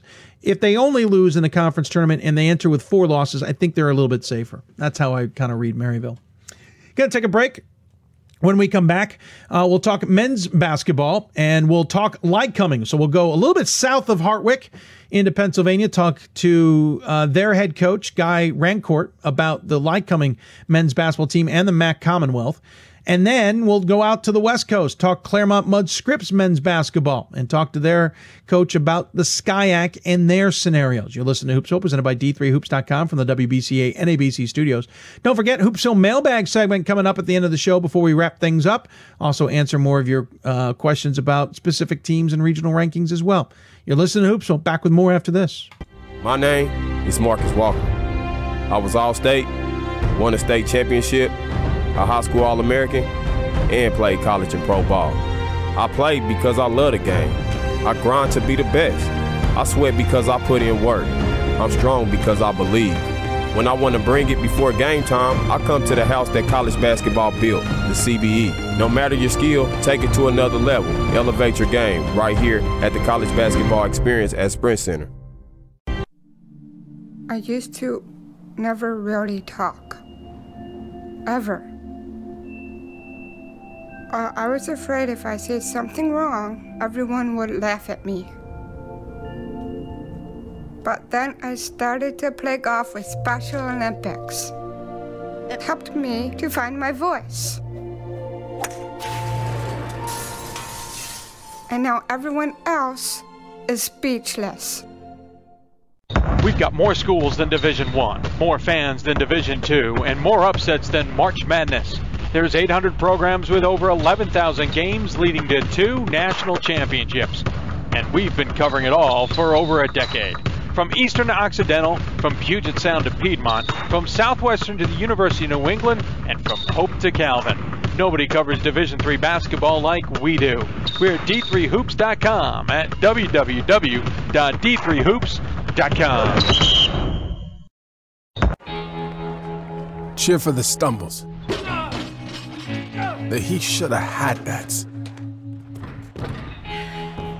And the tears that linger. For in those moments, greatness lies.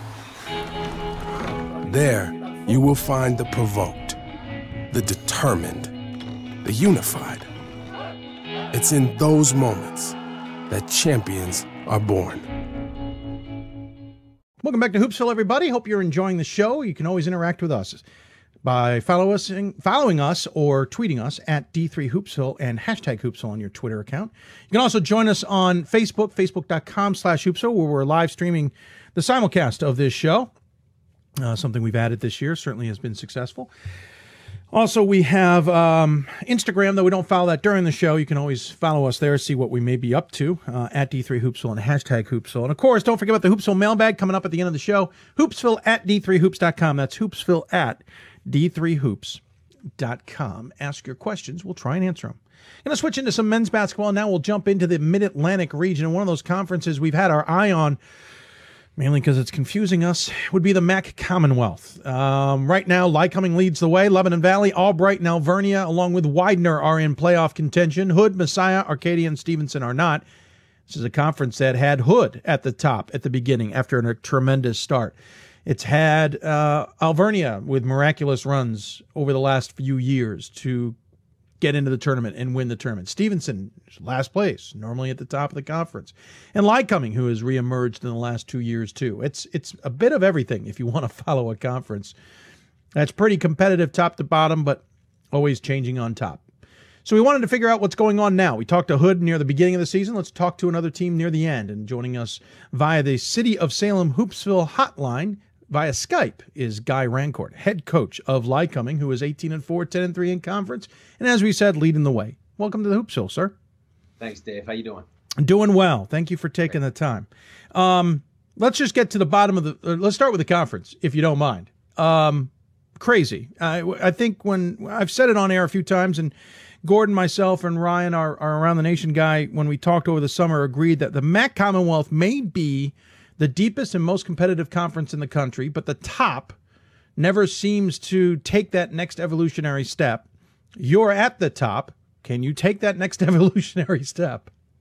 Yeah, that's a great question. And, and you know, you mentioned the last couple of years, and last year we were the five seed and, and, and won it and went to the NCAA tournament. And the year before that, we won the regular season. We yeah. were the one seed, and then we were upset. You know, and and so here we are back again as the one seed as of today. Uh, still three games left, and certainly some some good games left to be played. But um, it's a very good question, Dave. And and I think our conference really struggled in the beginning of this year, and eh, as it's evolved here uh, throughout the course of the season, I think teams are finally starting to piece together and emerge and gel, and, and it's making it very challenging to not only finish out the season, but also really to get the you know that that seating and that positioning. You know, whoever does make that step into the NCAA tournament, you know, if we're going to have a good position.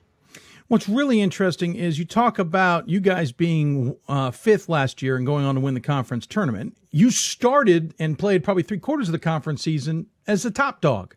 Um, Alvernia has been known to enter the tournament and blitzkrieg its way through uh, from the bottom seed and win it several years. Uh, you mentioned the year you got upset. Well, they went and beat Stevenson for the second straight year in a row in the conference championship that year, both times coming as basically a four or five seed.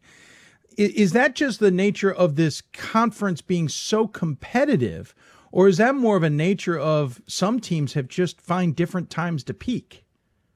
Yeah, eh, I think in the past our conference has been extremely competitive. Like I think many conferences and just about any conference you're in, every team feels they have one of the, no. it's it's a bear, it's a grind. Everyone says the same thing, and I think they're all right. You know, but the difference, I think, is you just have just about every conference. You have that one or two team kind of uh, placement there that maybe you know you're going to get a win, you're going to get a night off, and it just it doesn't happen in our conference. So that's where we do separate ourselves. Uh, what's happened this year, and I think is really unique, is this uh, coming together at a later stage. Where I, I, think in the past, if you look at our strength of schedule and uh, how we've done against opponents out of conference year after year, I think you found the Commonwealth has been very strong. Mm-hmm. This year, it's been just the opposite. In the yeah. beginning of the year, we struggled, you know, and, and a lot of teams didn't have that success early, and they're finally starting to put those pieces together now. And again, you guys had one of those hot starts to the season just as you did last year. Um, you started the year with just one loss in the 2016 section of the of the of the schedule, including that one that one loss was a one loss, one point loss to Susquehanna. Um, you know, I wouldn't say you went out and had a who's who uh, of conf- of non-conference opponents, but you certainly did well. And sometimes it's a matter of just doing well. 2017's been challenging. It's the conference side of it. You're six and three in the nine games that you've played, uh, including a two-game losing streak against Messiah and Widener. The sad part, the sad part was those were at home. What is there been a difference in the two sides of the season, or as you say, it's just the, the conference getting so competitive? I think it's the conference, and uh, when you look at like Messiah, for example, they they've done fairly well, you know, since the new year has started. And uh, anytime you can shoot 64% from three throughout throughout a game, uh, as they did against us, that's you're, you're going to be pretty successful. And, and Messiah has very good shooters, and and I think they're starting to come together. And and Widener, Widener is absolutely on fire right now. Yeah. You know, I think it, you know if if the the selection committee or whoever it may be is really looking at that and seeing just how good and how strong they've been finishing out here. Um, if we're lucky enough to be the team on top, I, I think that game, you know, maybe doesn't hurt us as much if they really pay attention to how a team finishes as opposed to how they started. When you look at this conference, you've got a two game lead on Lebanon Valley and Albright, and we'll talk about the fact you play them next. Uh, we have a, a, devious little way on this show of timing our guests just right. Uh, Alvernia and Widener, as we said, are, are filling out the 4 5 hole, and at this point would play each other since they're two games back of Lebanon Valley and Albright, but they only have a game lead on Hood and Messiah um, who are dangerous. And obviously, we've got three games to play. Some of, some teams two, but most everybody has three games left to play. It can I, I would say you're comfortably in first place. You haven't wrapped it up yet. So how do you keep the team focused on staying and trying to keep everybody to come through Williamsport? You know that that's a great question, and the reason why it's great is what kind of mindset are we going to have? You know, mm-hmm. we had a wonderful opportunity um, going into that Messiah game. You know, a lot of excitement on campus, a lot of enthusiasm. It would have been the best start in the school's history.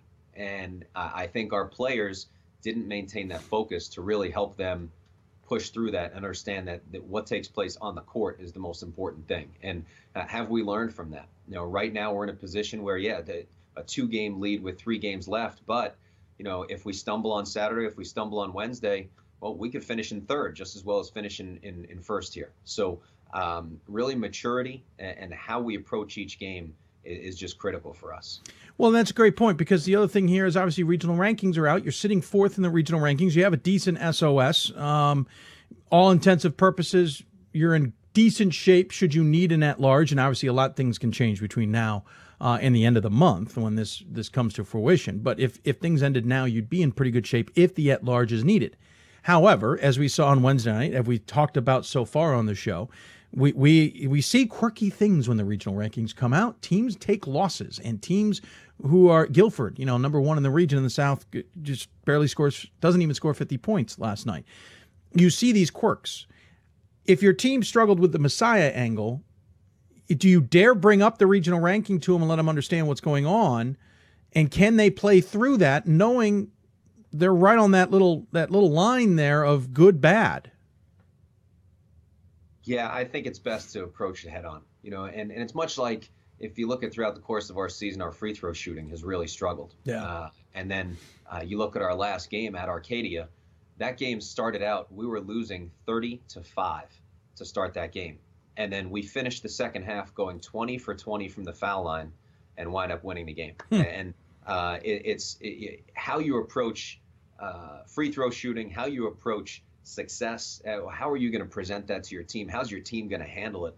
it? It's really a, a significant psychological uh, issue you have to deal with with your team. And um, I, I, think coach by coach and team by team, almost player by player, you have to handle things different ways. And, and this season, uh, I think it is best to approach stuff head on with our guys, uh, make them aware of uh, where we're at, you know, what people are saying around us, and that you know that that can become dangerous you know only if you swallow that pill. That, that that's when the poison becomes dangerous is only if you take that pill. So if we believe in that and we start buying into that um, it could be a problem. You know we really need to understand that it's a one game at a time deal. So we will we will uh, address it as a team prior to practice today.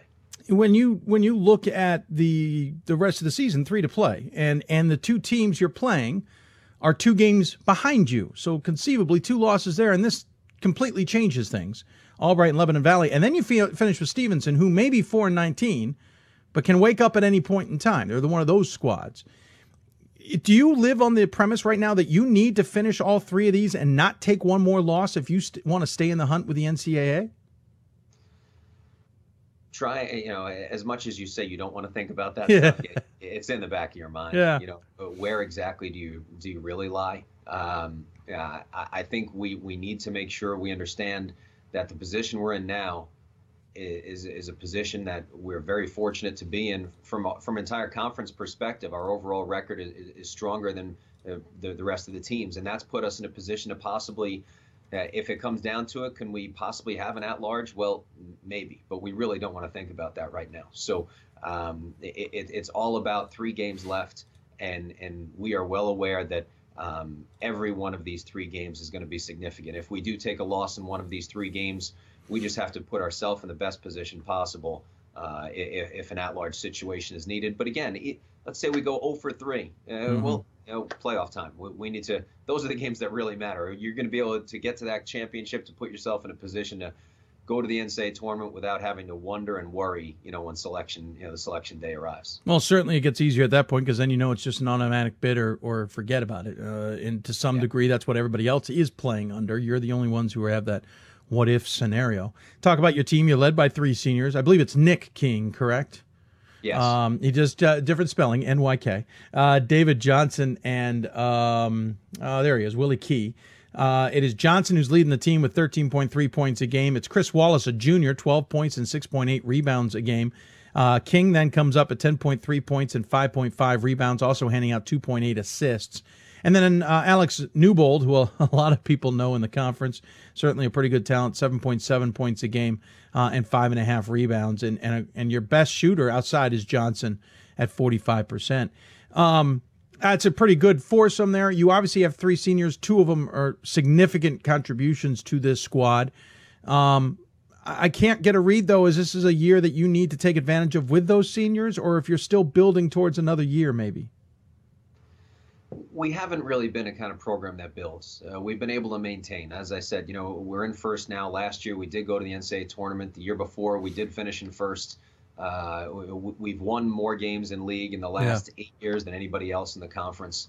Um, you know, we need to just continue doing what we're doing. You know, uh, the four young men you're mentioning, you're doing a great job. Uh, TJ Duckett, we didn't really mention him. He's shooting over 50% from three over the last six games. Um, you know, so we're, we're able to go deep in what we do and we play many players. Um, but I, it hurts us when it comes to conference awards at the end of the year because you're not seeing somebody with 20, 25 points per game or you know, 15 rebounds a game because uh, we're, we're, very competitive as a whole. And I think um, as much as our seniors are doing a great job for us this year, uh, David Johnson has been wonderful. Willie Key has really been able to just find us opportunities late in shot clocks and late in games. And Nyk King has, has led us for several years now.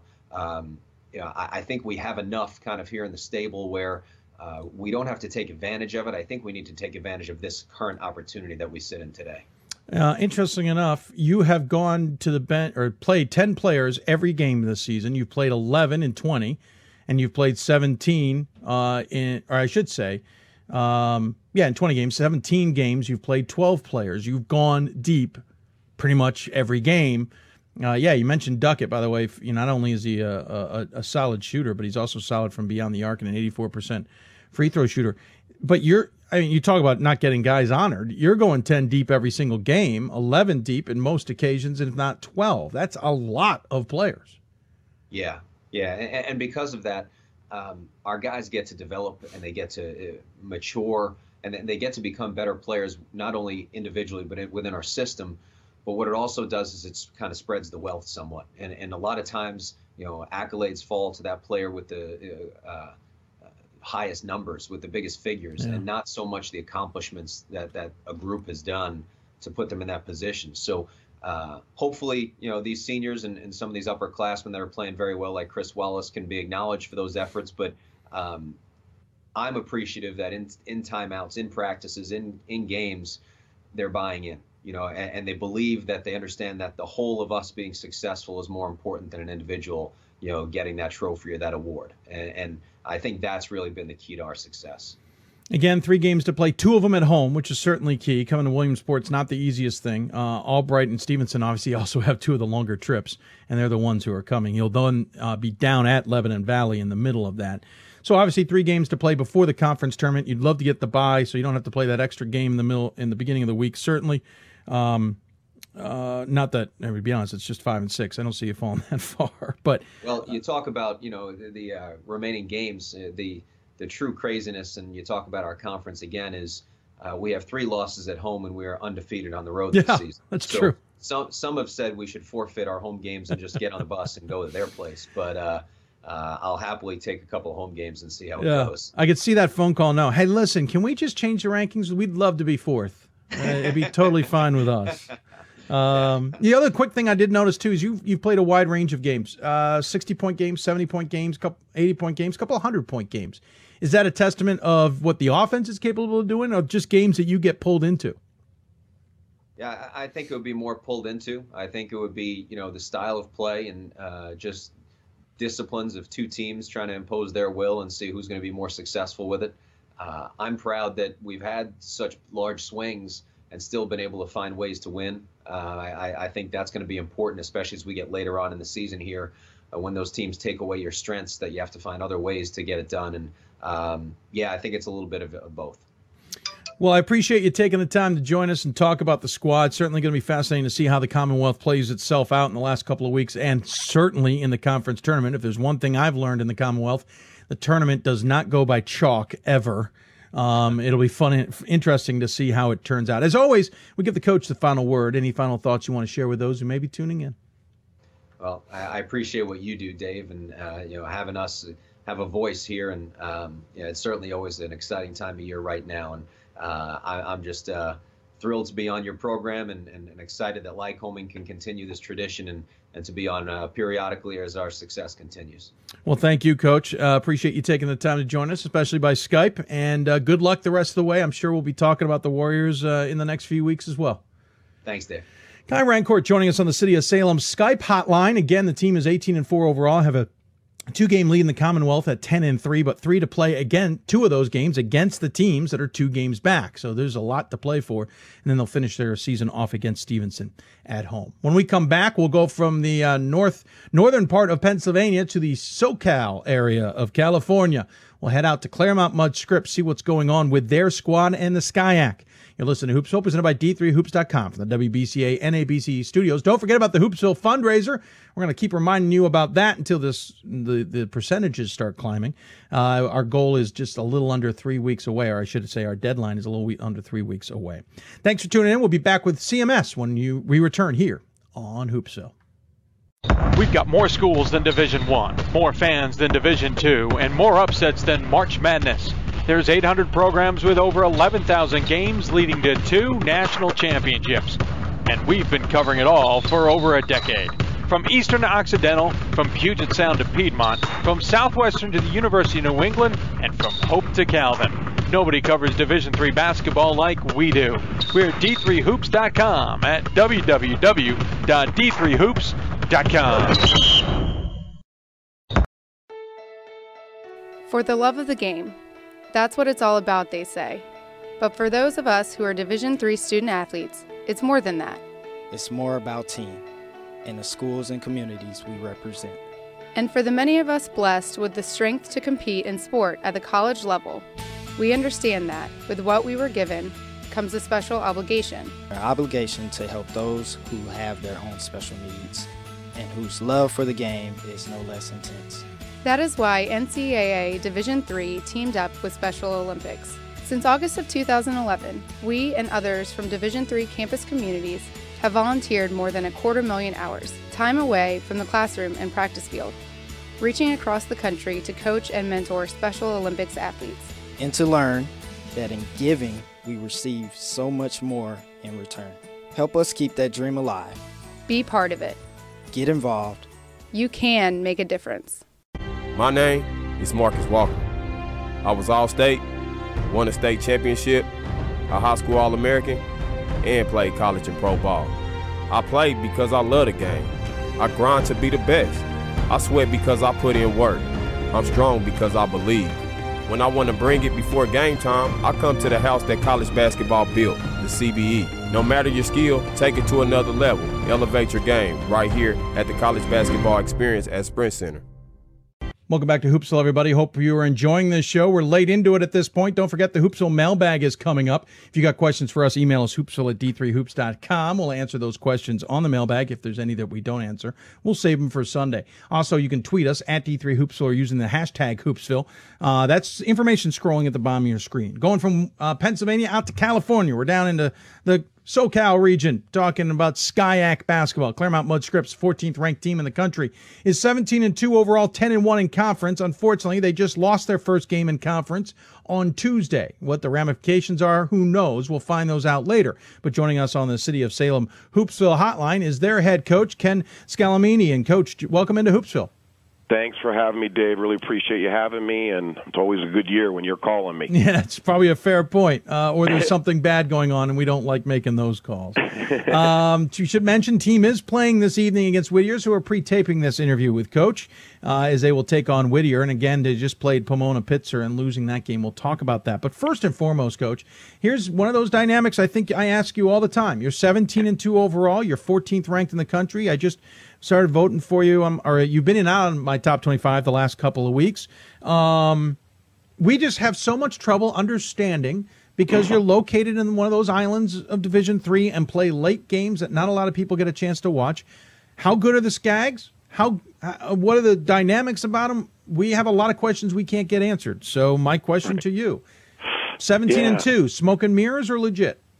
Uh, I, I think we're legit. I think uh, You know, we we lost Scotty Linz, which is a very good player for us, about three games back. So we're now kind of uh, figuring the pieces out a tiny bit. But but prior to that, I mean, we're 50% from the field. Uh, we hold teams to under 40. Our rebound differential is 9.2. Uh, we shoot the three ball at over 40%, and our free throw percentage, I think, is over 70. So we're hitting a lot of those barriers that I think a lot of coaches want. Um, and, and when we have real good ball movement, I, I feel like we could play with anybody in the country. So a little unexpected start, to be honest, because I have a fairly new team and only like one true senior. But I'm really excited about the group and, and what they've done thus far. Yeah, that's the interesting thing is this team. I think that's the part I'm struggling with. Is it's younger than I expected it to be. Um, you know, you mentioned the one senior, and then you know a lot of under, or really two seniors, but and then a lot of underclassmen. And I guess that's where I've been having the trouble. There doesn't seem to be the leadership I'm used to from this squad. Yeah, that's correct. I mean, Scotty Linz and Riley are the two seniors. Scotty actually has been injured prior. I was a young man I brought up before, and he's going to be able to go to a graduate school and play again next year okay. for us. So Riley's the only kid we lose, and uh, I just had a young group that was really enthusiastic, and you know, you get these groups sometimes where you don't have to say it twice, and they're there early, and they're lifting weights, and they want to watch film with you, and um, they like playing together. And, and I said, I told a couple opposing coaches, man, we share the ball real well this year. You know, we're going to be able to score. So that's been the case. We had a great trip up to Oregon where we just played fantastic, and the boys have had some confidence after that, and then kind of ran with it. Yeah, it, you have you're led by a junior and Michael uh, Scarlett, and then the senior and Linz, and then another junior and Kendrick Morris, then Miles President, a freshman. Those are your leading scorers. Scarlett's got 16 and a half points a game, Linz 14, 11 and a half from Kendrick Morris, and Miles President at eight with, uh, and so on. So you know you do have a lot of underclassmen. Obviously, that builds really well for the future.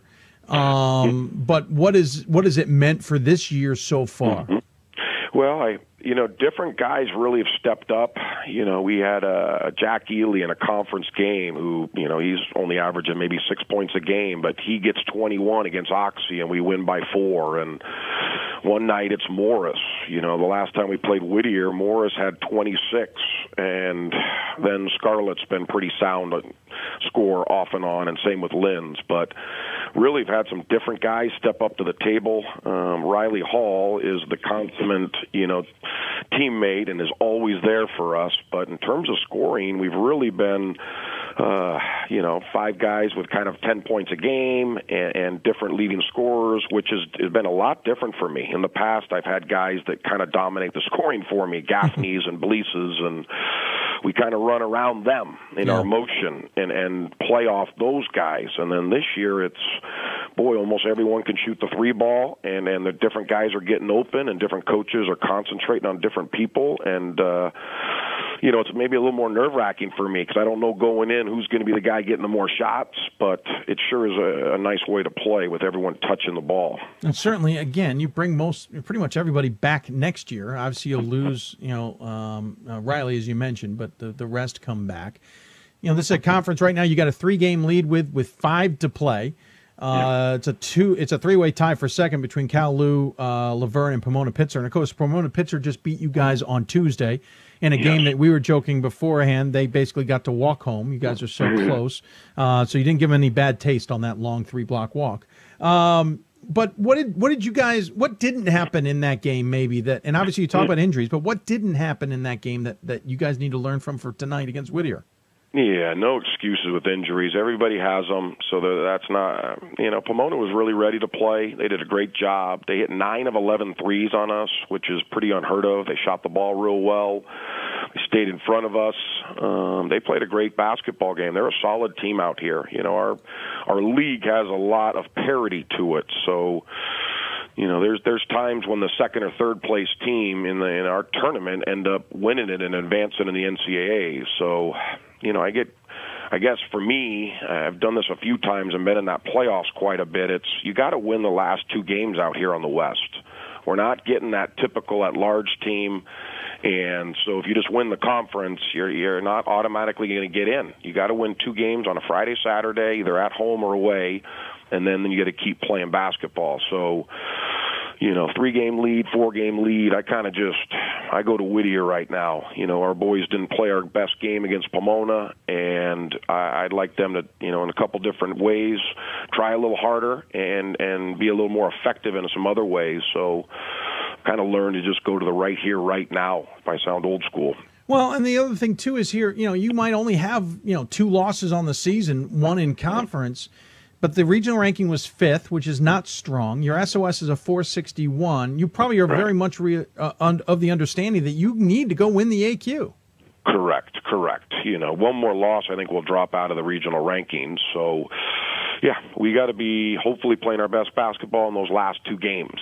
Um, but you know, the, the the journey too is something that's super important to us, and and I think we do that well here, day in and day out. So I'm excited about the next five conference games, and then uh, I think we have an opportunity to be an NCAA team.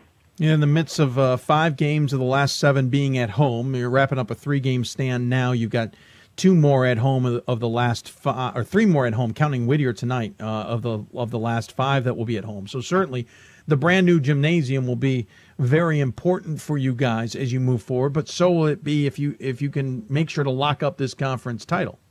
Correct. It's all it's a lot nicer to play at home. Um, in the NCAAs, to be honest, I've never played at home yeah. a, in a game. We've been on the road quite a bit. So, and then, man, I, I think it's maybe five out of the seven times that I was the home seed number one. We were able to win both games, and only one time when I wasn't the number one seed, where we had to win at Chapman, were we able to advance by not having the home game. So, yes, these next five are, are, are pretty important. Um, they're not vital, but they're very important to kind of give a, a, an advantage in that in big games. Do you change the message to the team then? You know, obviously you've you've had a certain whether it be dialogue or, or mantra or whatever it is through the season. You take the loss to Pomona Pitzer, you lead three with five to play. There's a lot on the line in pretty much every game if you think about it. Do you now have to change the message a little bit to kind of make them realize what's at stake, or do you keep hammering what you've been hammering? Yeah, you got to go a little bit more right here, right now. I mean, there's there's more noise. You know, there wasn't uh, last year when I'm not ranked. The the students on the campus aren't talking to the kids in the classes, and yeah. there's just a little bit more noise to it. We had a winning streak, which you know doesn't mean anything, but now they're talking about that. Or at my school, we had you know historically one of the better starts, so they were writing about that, and it just it adds a little pressure that they don't need to, but it does.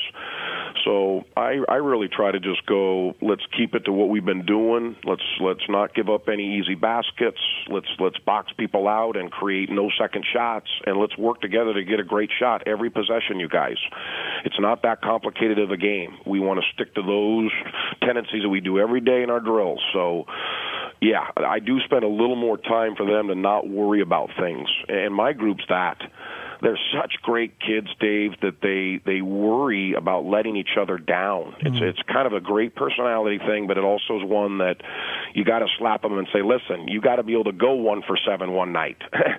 Don't Yeah. stop shooting at 0 for three and and and not show yourself. We need you to be a little bit more aggressive. So um, there's something to what you're saying, though. You know they with everyone talking about it, they they want to do well, and it adds a dimension of pressure. But like I told them, everyone wants to be us. And you bef- want to play in these big games, Yeah.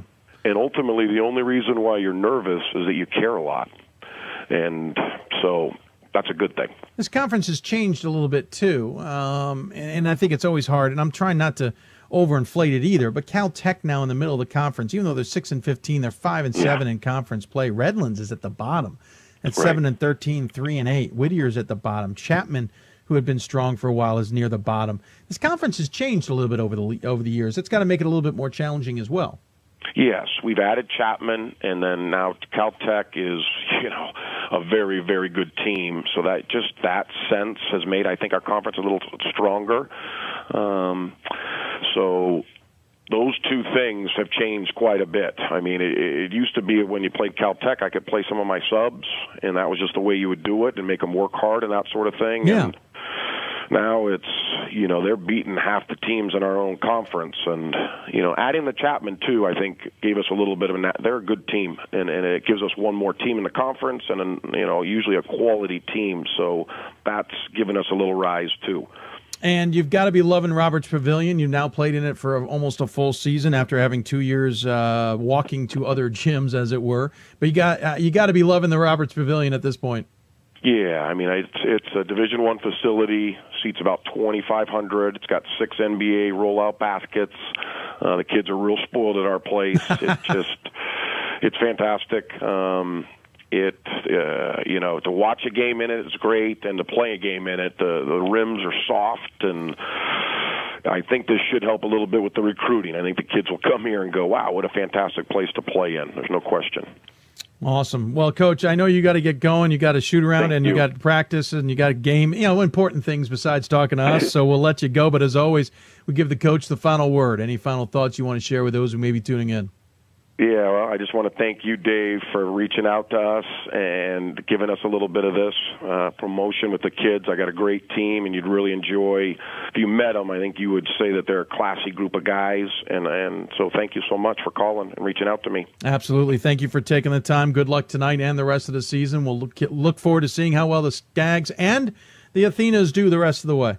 Sounds good, Dave. Thanks again. Take care, Coach. Take care. Coach Scalmanini joining us here on Hoopsville. Again, the team is 17 and 2 overall, 10 and 1 in conference action. Again, playing tonight, uh, shortly after Hoopsville goes off the air, they will hit the floor against Whittier at home. They're then on the road against La Verne, back home against Lou and Chapman before finishing on the road and Occidental. And I joke about on the road. Some of these teams aren't that far away. Pomona Pitzer is a three block walk. La Verne is a five minute drive. Granted, they're in Los Los Angeles area. Uh, a, a five mile trip could take an hour and a half, but uh, at least they're relatively close for most. Uh, when we come back, we will uh, finish up with our final segment. Not only will we open up the Hoopsville mailbag, see what questions you have for us, and that we will answer, which I'm sure several will have to do with the SOSs and regional rankings, uh, but we'll also take a look at uh, or break down those SOS or understand the regional rankings just a little bit better in the sense of what to expect next week, and of course talk more about the fundraiser and other aspects going on in Division Three. So we'll take a break. When we come back, um, we'll open the mailbag, see what else is going on. You'll listen to Hoops Hope, presented by D3Hoops.com from the WBCA and ABC studios. Back with uh, to wrap things up when we come back. Educate your student body, faculty, staff, and local community on how to prevent sexual assault and how to support survivors. To recognize that non consensual sex is sexual assault. To identify situations in which sexual assault may occur. To intervene in situations where consent has not or cannot be given. To create an environment in which sexual assault is unacceptable and survivors are supported.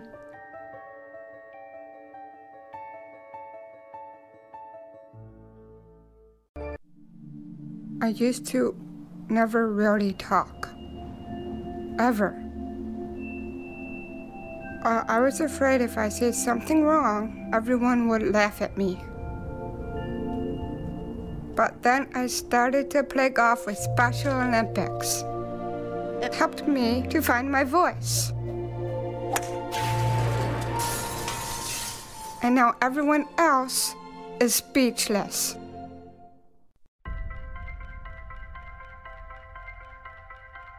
I'm a Division III student athlete, and I know how powerful words can be. The term gay doesn't mean stupid, lame, or less than. So I pledge to speak up if I hear the term gay used in a derogatory way or any other homophobic terms. If you can play, you can play in Division III. I'm a Division III student athlete, and my teammates unconditionally accepted me as part of their family. So now I pledge to do the same for others. If you can play, you can play in Division III.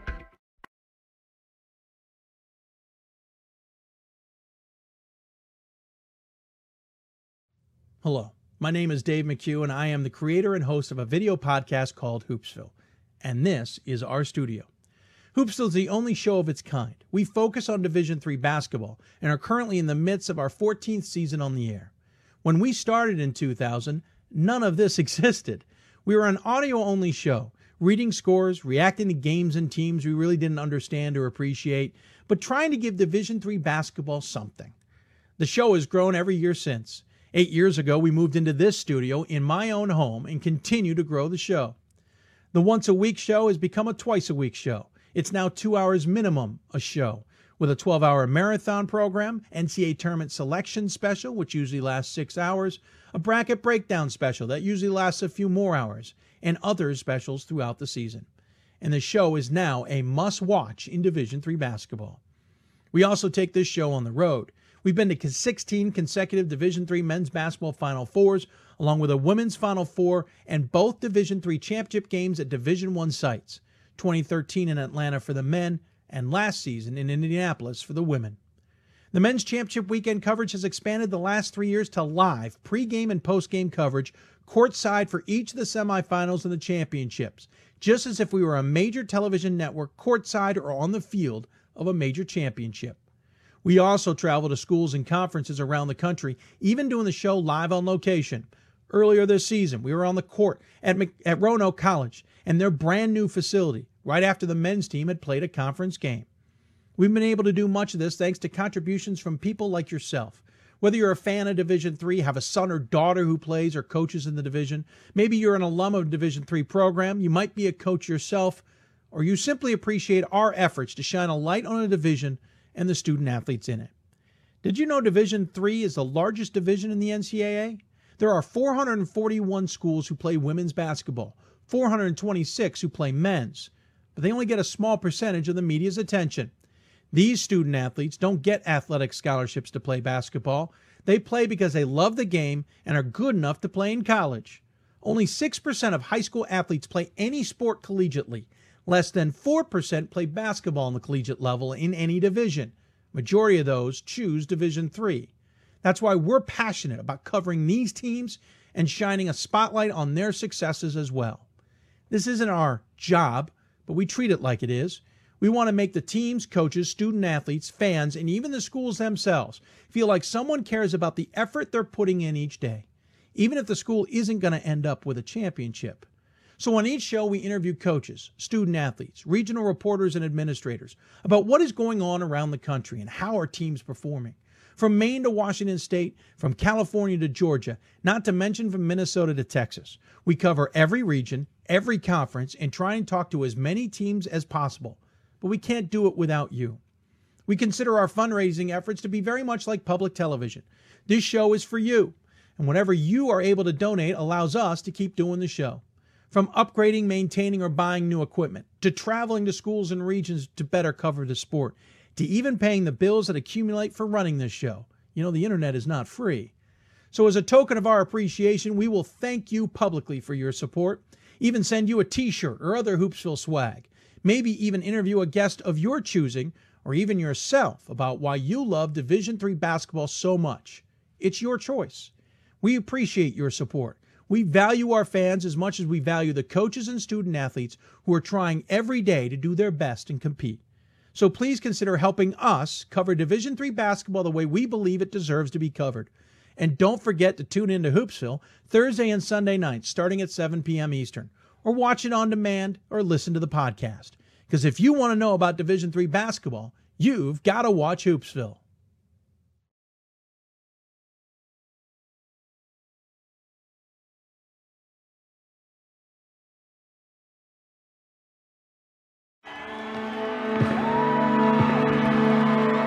Great moments are born from great opportunity. That's what you have here tonight. That's what you've earned here tonight. This is your time. Now go out there and take it.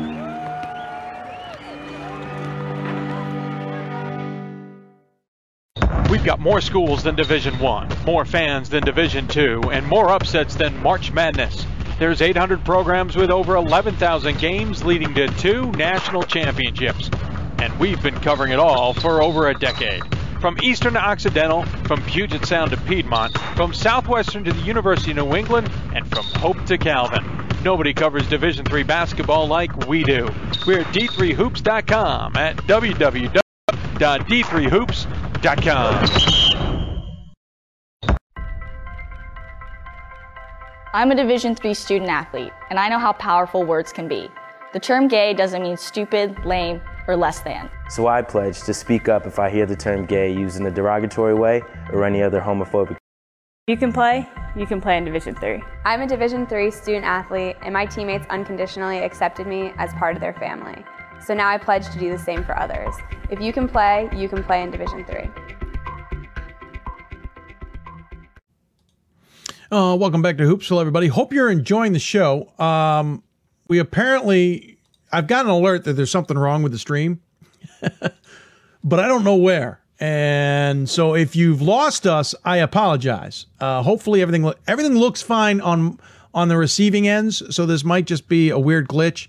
The problem is, it's going to keep us from doing some other work uh, um, and maybe getting the show off the air. Ah, but we'll keep working on it. Anyway, want to thank you for tuning in. Hope you are enjoying the show. If you got questions for us as we wrap things up, tweet us at D3Hoops or hashtag Hoopsville on the Twitter accounts. You can also join us on Facebook where we're live simulcasting the show, facebook.com Hoopsville. We've had some questions in there. We hope you've enjoyed watching the show there. We're certainly trying to answer those questions as well. Um, let's see, what else have we got? Uh, we do have a mailbag question if I can get to it. The problem is the darn system won't let me get to it. Oh, it finally cleared it up. Hopefully that means we can get to it. And I also hope that means we haven't had any problems with the stream. And it doesn't look like it does. This is the problem. Our computer is literally having issues. And we talked about that fundraiser. And let me actually chat about that real quick. Um, the fundraiser is important to us. We don't make money on this show, folks. We do this out of the, the passion of our. I go through the spiel I just did on the air but it's important to us. And we've only raised about 8% of our goal. And our goal is up for less than three weeks. It allows us to travel to see other teams. It allows us to pay bills. This computer that we're using is three or four years old. It is a beast of a computer. It is a terrific com- designed with this show in mind. It was designed with production in mind. It's old as much as we've kept it up. And so some of the gremlins we're dealing with right now are because we need to spend some money. Well, if we spend money to get the computer fixed, so be it we can't travel, which we've already cut back this year. Um, and so this is a way of you being able to help, uh, kind of like public television. And we will thank you uh, if you pick certain perks. We will send T-shirts and other swag, um, and you even get a chance to to have us control our content, as as it were, and have a guest on the show. So please consider that. I certainly appreciate it if you do, uh, et cetera, et cetera. Uh, so we do have a question in the mail. Apparently, I am now able to get to. so here we go. It's a little bit complicated, so we're going to go through it part, by part. So bear with us, please. Um, this is an anonymous writer, did not want his name used, which we respect. Does Trinity, Connecticut have a chance for a bid if they win their last two games, Middlebury and Hamilton, both on the river? This gives them the magical 667 and adds to a pretty good SOS number. So let's start there first. um, there is that magical SOS number. We call it the Mendoza line, just as a tongue in cheek reference. Um, the idea being that you need to be above 667. And honestly, you need 100 um, to be in this conversation, to be blunt.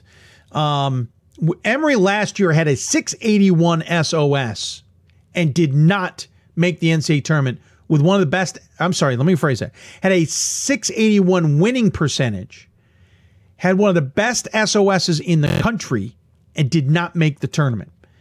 So 667 is the number we've triggered. That's the number that the committee will say, listen, we've never taken a team below 667 in men's basketball in this advent, in this age of SOS. And geez, we've been on the SOS a, a long time now, and I, I've forgotten the amount, exact amount of years.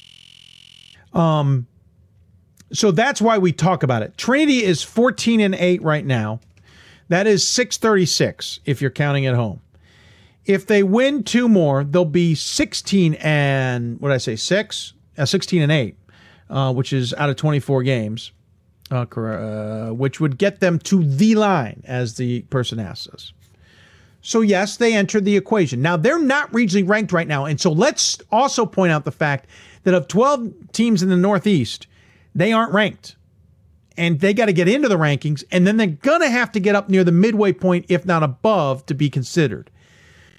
Now, this, uh, so yeah, it's going to help. Hamilton and Middlebury will certainly help their SOS. Now, the NESCAC does not play a double round robin. And Trinity certainly doesn't take part in playing other teams necessarily twice. So Hamilton will add a 15 and 6, and Middlebury will add an 18 and 3. We know Middlebury's of 600 plus. Hamilton's, I don't think, is too bad. I haven't looked at it. So, yes, that will help. Now, let's look at Trinity's numbers, though, just to understand a little bit better of where we're coming from here. Remember, Middlebury, Amherst, Tufts, Wesleyan, and Williams all regionally ranked right now. Trinity, as of Sunday's numbers, is 544 on the SOS. So not bad. It's not great, but it's not bad. Move move to 667 or better with that SOS, they may get ranked near the bottom of the regional rankings. So that's not bad. So we enter the equation, but this is multifaceted, as I say. So let's get to the next part of the question, uh, which is going to uh, so this gives them the magical 667 and adds a pretty good SOS number. What are the chances of them getting a bid? All right, so we'll reset this a little bit. We'll start with the bid question. No, because they're not ranked now. We may change that answer, but with that question in mind, winning those last two games will not get them a bid. They'll get to 667 with a 544 SOS, but I'm worried that win loss percentage is not going to be strong enough. Okay. The problem is we're ignoring a lot of other criteria here. So let's, this question, this answer may change. Let's move on. The next part of the question is Do conference tournament games count too? If so, how many? The simple answer to that is yes, and as many as you play. So in Trinity's case, they're going to have to do more than lose in the quarterfinals of the conference tournament. The NESCAC has gotten teams in who've won in the who've lost in the quarterfinals, but they've already been ranked. They've also had strong SOS numbers and been ranked pretty high. Um, don't remember who off the top of my head, but this has happened in or two has happened in the last couple of years where they've lost in the quarterfinals and still gotten in reluctantly on our part. That's where that gaudy SOS number came into play. Trinity doesn't have a gaudy SOS number. They have a 544. Compare it to Amherst. Amherst's SOS is a 581. Middlebury's SOS is a 605. Uh, let's see. Williams and Wesleyan. Uh, Wesleyan's SOS is a 559. Williams is a 576. So th- th- their numbers below those five. So let's keep that in mind. The question continues, and this is where it gets a little bit more interesting. The question then is Does having a record of three and six against regionally ranked teams hurt them? Does the committee factor in the three of those with losses in OT and give more credit to road wins? All right. So, this is why I think this question, and I wanted to go into it, is so important. The criteria is results versus regionally ranked opponents not win loss percentage against regionally ranked opponents, not wins, not losses, it's results. And we have been told numerous times by committee members, it's a popular question, that, that by the statement results versus regionally ranked allows them to look at those games as more than wins and losses in a win loss percentage.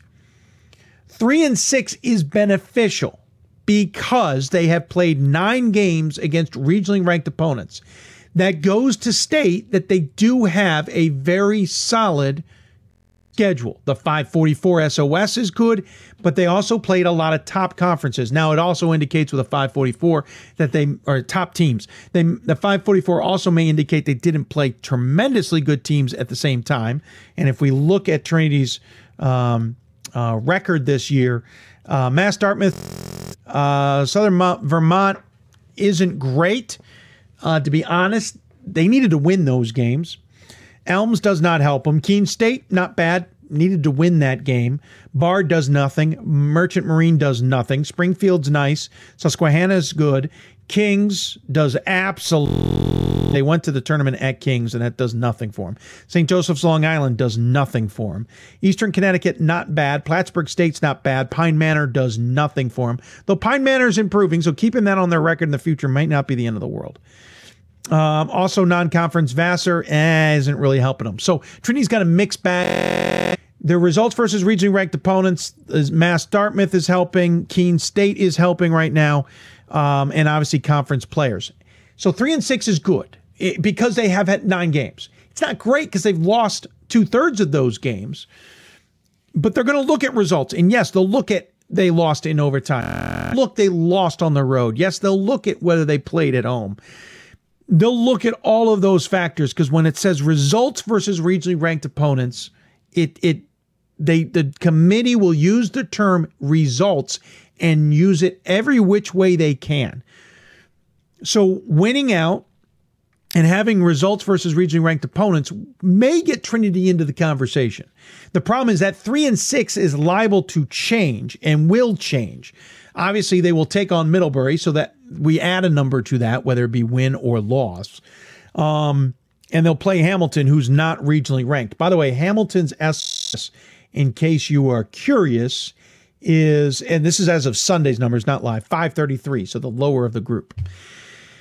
The problem is Keene State may drop out of the regional rankings. Mass Dartmouth may or may not drop out of the regional rankings. Eastern Connecticut may or may not drop out. I'm going in reverse order.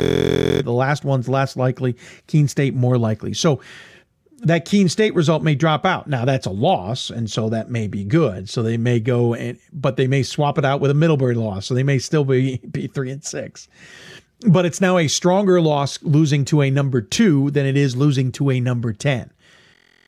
This said, I don't believe Trinity's got a legitimate chance at a bid as we talk now, unless they make a deep run in the NESCAC tournament. Win, uh, maybe win both games to finish out, because let's be honest, they've got to beat Middlebury and Hamilton, just get back to 667. And if they go two and one in the tournament, that would make them um, see, 18 and 9. So 18 divided by, whoops, uh, 18 divided by 27 would still keep them at that number. So they got to get to the conference championship game to maintain a 6 6. And their SOS will come up. It will go up. So let's say their SOS is in the 550s, maybe 560s. I don't know if it'll jump that high. And they'll have more results versus region ranked opponents in this equation, they'll have a win over Middlebury. So now, now let's just say they go to four and five because we'll say Keene State dropped out. They'll probably play a couple other regional ranked opponents, so that's a couple more wins. So now we're talking maybe five or six wins in region, equaling maybe five or six losses in region. They're going to have a gaudy and big resume, Trinity will, but they're going to be right on that 667. They're going to have an adequate SOS, but not as strong as Emory's last year, and Emory was left home. I don't think Trinity's in. The first regional rankings may not mean a lot in the grand scheme of things because uh, it doesn't count for results versus regionally ranked opponents at the end of the year. Um, remember, it's only weeks two and three that will really count. Um, but if you're not in the regional rankings, especially the Northeast on week one, I think that's a red alert that you're not making the tournament as an at large. And and to be honest with you, I think if you're not in the regional rankings of any rankings, you're not going to get in as an at large. Assume teams ahead of you are going to win. But here's your problem when the Northeast. Let's say Babson wins, it's automatic qualifier, so we don't steal a pool a pool C bid. Okay, one's gone. Then you have Middlebury, T- Amherst, Tufts, Wesley, and Williams. Five teams, only one's going to take it. So now four are going to get to the table ahead of Trinity. Connecticut gets in. Um, Mass Dart. I don't think Mass Dartmouth and going. I always get these conferences confused for people, so I apologize. Uh, trying to keep the conferences straight in my head sometimes is, too much. So Eastern Connecticut out of the Liberty, uh, the Little East would get in. Uh, Mass Dartmouth's in the same conference, so we we leave one there. So now we've got five teams ahead of Trinity. Uh, MIT, if Babson's in and they're still ranked, that's six teams ahead. Of, Trinity's I'm I'm safe to say Trinity's got no chance at an out-large bid. 667. If they get to the conference tournament and they're going to have to get all the way to the championship to stay above 66, 667 and still remain an at-large bid. Now, granted, if they win the whole thing, this is a mute point. But for that, if this scenario is an at-large, to win the last two regular seasons, they get to the 667 winning percentage. They have to get to the championship game in the conference maintain that 667. The SOS will increase, but I don't see them all of a sudden jumping into the top half of the regional rankings, basically coming from off the board right now. I, I don't see that happening. So the reason for this long drawn out equation is take what I've said and and apply to other teams. If there's a school who's off the regional rankings, you can probably guess they're not going to get an at large bid. If there's a team below 667 and you know they need to keep it there, do this do the math and see what they need to get to that number or above. Um if you if their SOS is low, look at who they're going to play, see if it's going to come up. All of this region results versus regional ranked opponent. Who are they actually ranked or, or have played? That's are those teams low on those total on those lists, and could they come off? Who could possibly come on to the list that could help? All of those are factors, and in Trinity's case, I hate to say it, no chance. I don't think there's a chance Trinity's going to get in. They'd have to leapfrog Williams. They'd have to leapfrog Wesleyan, um, Amherst, and and let's just quickly look at Trinity's record against those teams. Uh, Williams, they beat Williams, so that's good. That could come to benefit them, but they lost to Wesleyan, they lost to Amherst, they lost to Tufts, and they got Middlebury coming up. Yeah, I don't think Trinity's got a chance. I hate to say it. I, I, I am certainly not a person who wants to tell you a team's got no chance. I want to help people do, but at the same time, we've got to be realistic with this. And I don't think Trinity has got a chance. Plain and simple. They're going to have some numbers. Their SOS 550, maybe 560 should this this scenario fall out. But their winning percentage is going to be 667. Yeah, I just don't see it. Sorry. Um, I know who emailed me, and they're probably not going to love that. Matthew Wilson, two questions. Matthew, thanks for tuning in. Uh, do you know if any D3 teams defeated any D2 or D3 teams this year? I think he probably meant D2 and D1. What is your All America team right now? Whoa! Matthew, you gave me a couple doozies there. Um, yes, uh, D3 teams have done well. If you go to d3boards.com, it's our chat boards that a lot of people take part in. On the men's side, in the multi region section, there's actually a D3 versus D1, D2, NAIA, NCCAA page. And I'm quickly going to this. These are games through the end of January, not been updated since. D3 versus uh, D1 are 0 and 45. Versus D2, they're 6 and 24. Versus NAIA D1, they're 9 and 11. Versus NAIA D2, they're 34 and 40. Versus NCCAA D1, and that's the uh, National Christian Colleges Athletics Association. They're 8 and 4 and versus the D2 version of that they're 41 and 3 versus the USCAA they're 92 and 26 and versus all others, they're 26 and again, that's under um, uh, on d3boards.com. If you go under men's, ba- first off, go to Post Up, which is Division three basketball. Go to the men's board, and under that, there's a multi-regional topic section, and then you'll find a D3 versus whatever, and it is in there on the very last post. Through the end of January, mainly because this time of year we don't tend to see a lot of games against those types of opponents. And remember, a lot of those records are lower end D3 teams who are playing some of those for varying reasons, not a lot of the top teams. Well, the top teams did very well against uh, D2 and D1 this year. Um, I think we had a handful of D1 wins. The problem is sometimes those games are exhibition games, so they don't count for D3, uh, but they do count for D1. It's a little quirky rule that that I believe has now been eliminated, but I haven't gotten confirmation. The other part of that question, Matt, is very difficult. What is your All America teams right now? Matt, I, I I'll be honest, Matthew, I can't give you that answer.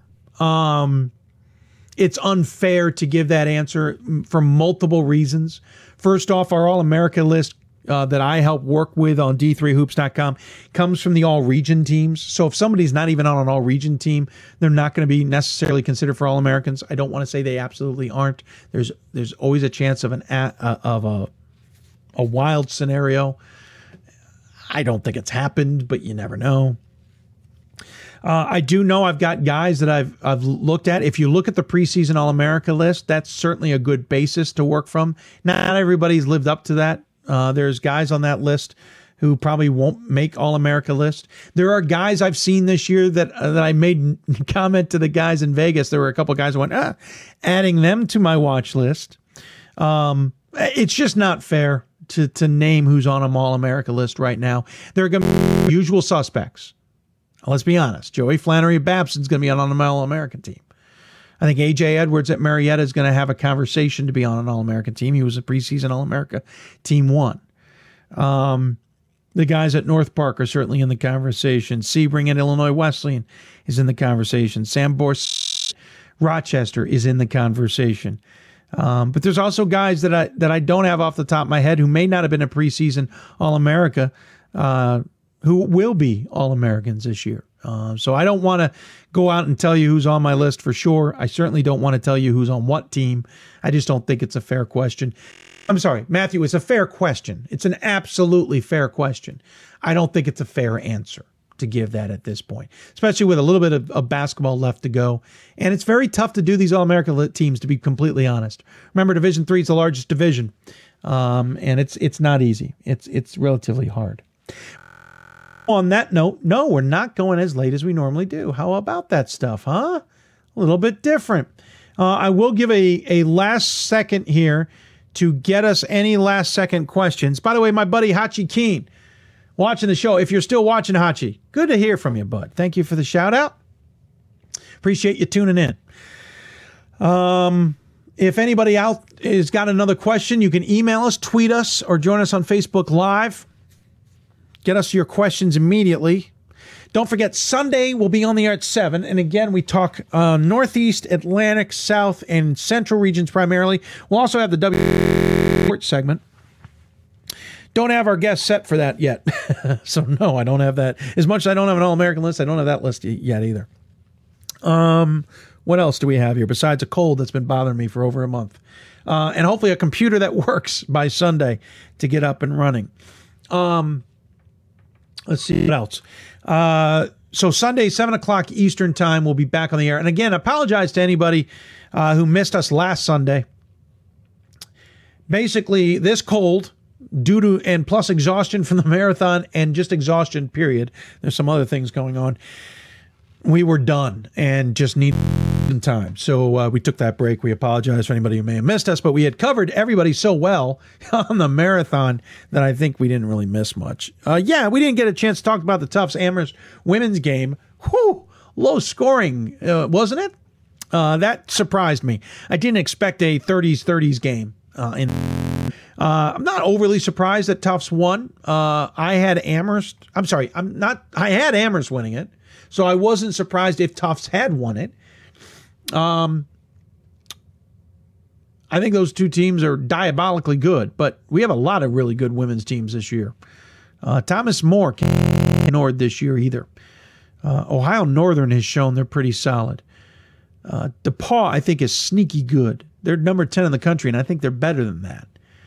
Um, WashU is phenomenal once again this year. Uh, there's a lot of good teams out there in women's basketball. The top has gotten and I think it's going to make for a fun tournament on their end as well. Um, so Sunday we'll be back on the air seven o'clock Eastern time. Next Wednesday afternoon, once the regional rankings hit, we will go on the lo- on the air. Now, this past week, the men's hit. We got on the air about a half hour after they got on the air, thanks to these technical issues. Once the rankings hit, we hope to be on faster than that. But the women's were not up. Hopefully, they're still up when we're on the air. We went about an hour and a half on Wednesday with no breaks. Um, we'll see how we cover that the rest of the way. We may um, we may bring people in to lend a voice, as it were, or be the facilitator of questions. Um, on the next two Wednesdays as well with that. Uh, again, don't forget uh, Sunday the 26th, We'll be on the air with our selection special, which include interviews with guests, looking to even talk to a couple student athletes if we can. We'll also do our selections. We're working on the format of that and how we'll do it. We even may go on the air earlier. Only our shows go on the air at 7. With the selection show, we've gone on the air at 6. I am toying with going on the air between 4 and 5. Uh, if we're only waiting for the ODAC, I think we can handle going on the air about four or five and start diving into this so we're not all up extremely late at night. The committees are starting before that. We can too. Um, and then don't forget the following day, hopefully we're involved with the bracket show again, but as well, we'll follow that bracket show and be on the air with our matchup um, Monday special uh, as well following that. That's going to do it for us. No other questions that I see flowing in. I've given you guys enough time, I think, to, to ask them. Um, appreciate those who who ask us questions. Really appreciate the interaction. I think it does well for us. Uh, for those of you who tuned into the podcast and didn't get your questions answered, that's what the mailbag is for, and we hope you'll take advantage of that. So please um, email us hoopsville at d3hoops.com. Oh, you know what? We should check scores. Uh, Muhlenberg women beat Gettysburg 60, uh, 65 that's certainly an important score. And I and I actually meant to check scores all day. So bear with me before we actually get off the air. We will get scores. Uh, just check to see if anything happened tonight. Again, the podcast available on SoundCloud and iTunes, and we hope you enjoy those when you get the opportunity. Up tonight, Claremont Mudd Scripps will take on Whittier. It might be a game I'll check out. Um, despite the fact that Claremont Mudd Scripps just lost earlier, uh, that's coming up. Uh, this is a men's basketball action. Uh, some postponements already took place, by the way, up in the Northeast. Uh, we barely got any snow down here. We actually got hammered with snow, but it had been 60 degrees the last two days, and the ground was a little too warm to handle it. Uh, so a lot of snow fell, but not a lot of stuck. We got a, a, a, a dusting, but there has been basically a blizzard in the Northeast a foot of snow has fallen in many places.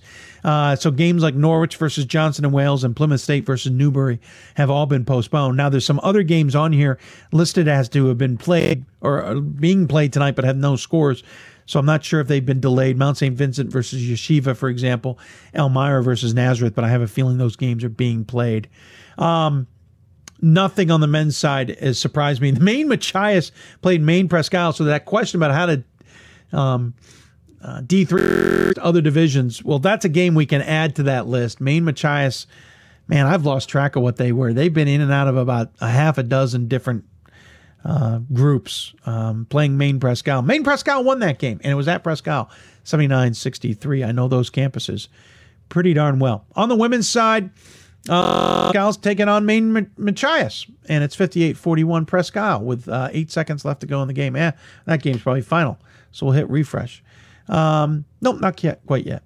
Uh, Santa Cruz is playing. Uh, let's see. Uh, yeah, yeah, yeah. Mary Hardin Baylor beat Sul State. Texas Tyler beat Belhaven. Uh, Ozarks beat East Texas Baptist. Ooh, big game here. Haverford beat Hopkins 79 63. That just keeps Haverford in the top of the Centennial Conference. Uh, I just could see Hopkins, even though they're about a 500 team this year, playing spoiler, and it didn't happen there. Swarthmore beat Bryn, Bryn Mawr, no big deal. Franklin and Marshall, McDaniel. McDaniel beaten Franklin and Marshall eight straight heading into the season. F&M beat them twice this year. And we mentioned the Muhlenberg over Gettysburg result. So as a result, the uh, Centennial Conference, Haverford continues to lead over Muhlenberg by a game. Muhlenberg has come storming back, rather impressive, be honest with you. Uh, Dickinson is second, Gettysburg third, Ursinus fourth uh, fifth. I'm sorry. McDaniel is sitting sixth, tied with Hopkins. They're a game and a half back of Ursinus. Um, Muhlenberg has won something like 10 of their last 11. 1, 2, 3, 4, 5, 6, 7. Sorry, eight of their last nine. Uh, lost to Haverford. That's why there's that separation. Good race there, but you know Haverford and Muhlenberg are about the only two teams that have got a chance of getting out of the uh, tournament. Um, that said, um, says a lot. Muhlenberg and Haverford not ranked in the regional rankings. Centennial is going to get one bid this year, uh, the way it looks as of now. So that's going to do it, folks. I want to thank everybody for tuning in. I want to thank our guests for appearing on the air as well.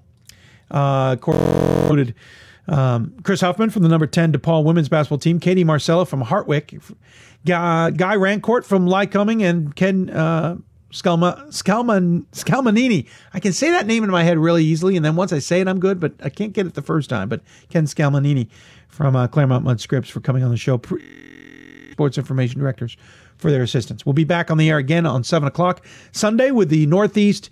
Uh, Atlantic, South, and Central primarily, along with the WBCA Center Court segment. Also, don't forget the Hoopsville fundraising campaign. If you would be so kind, we would certainly appreciate it. It could use a little bit of love. We're about eight to our goal. Our goal runs out in 19 days. We really would appreciate it if you could give us a little bit of help to stay on the air.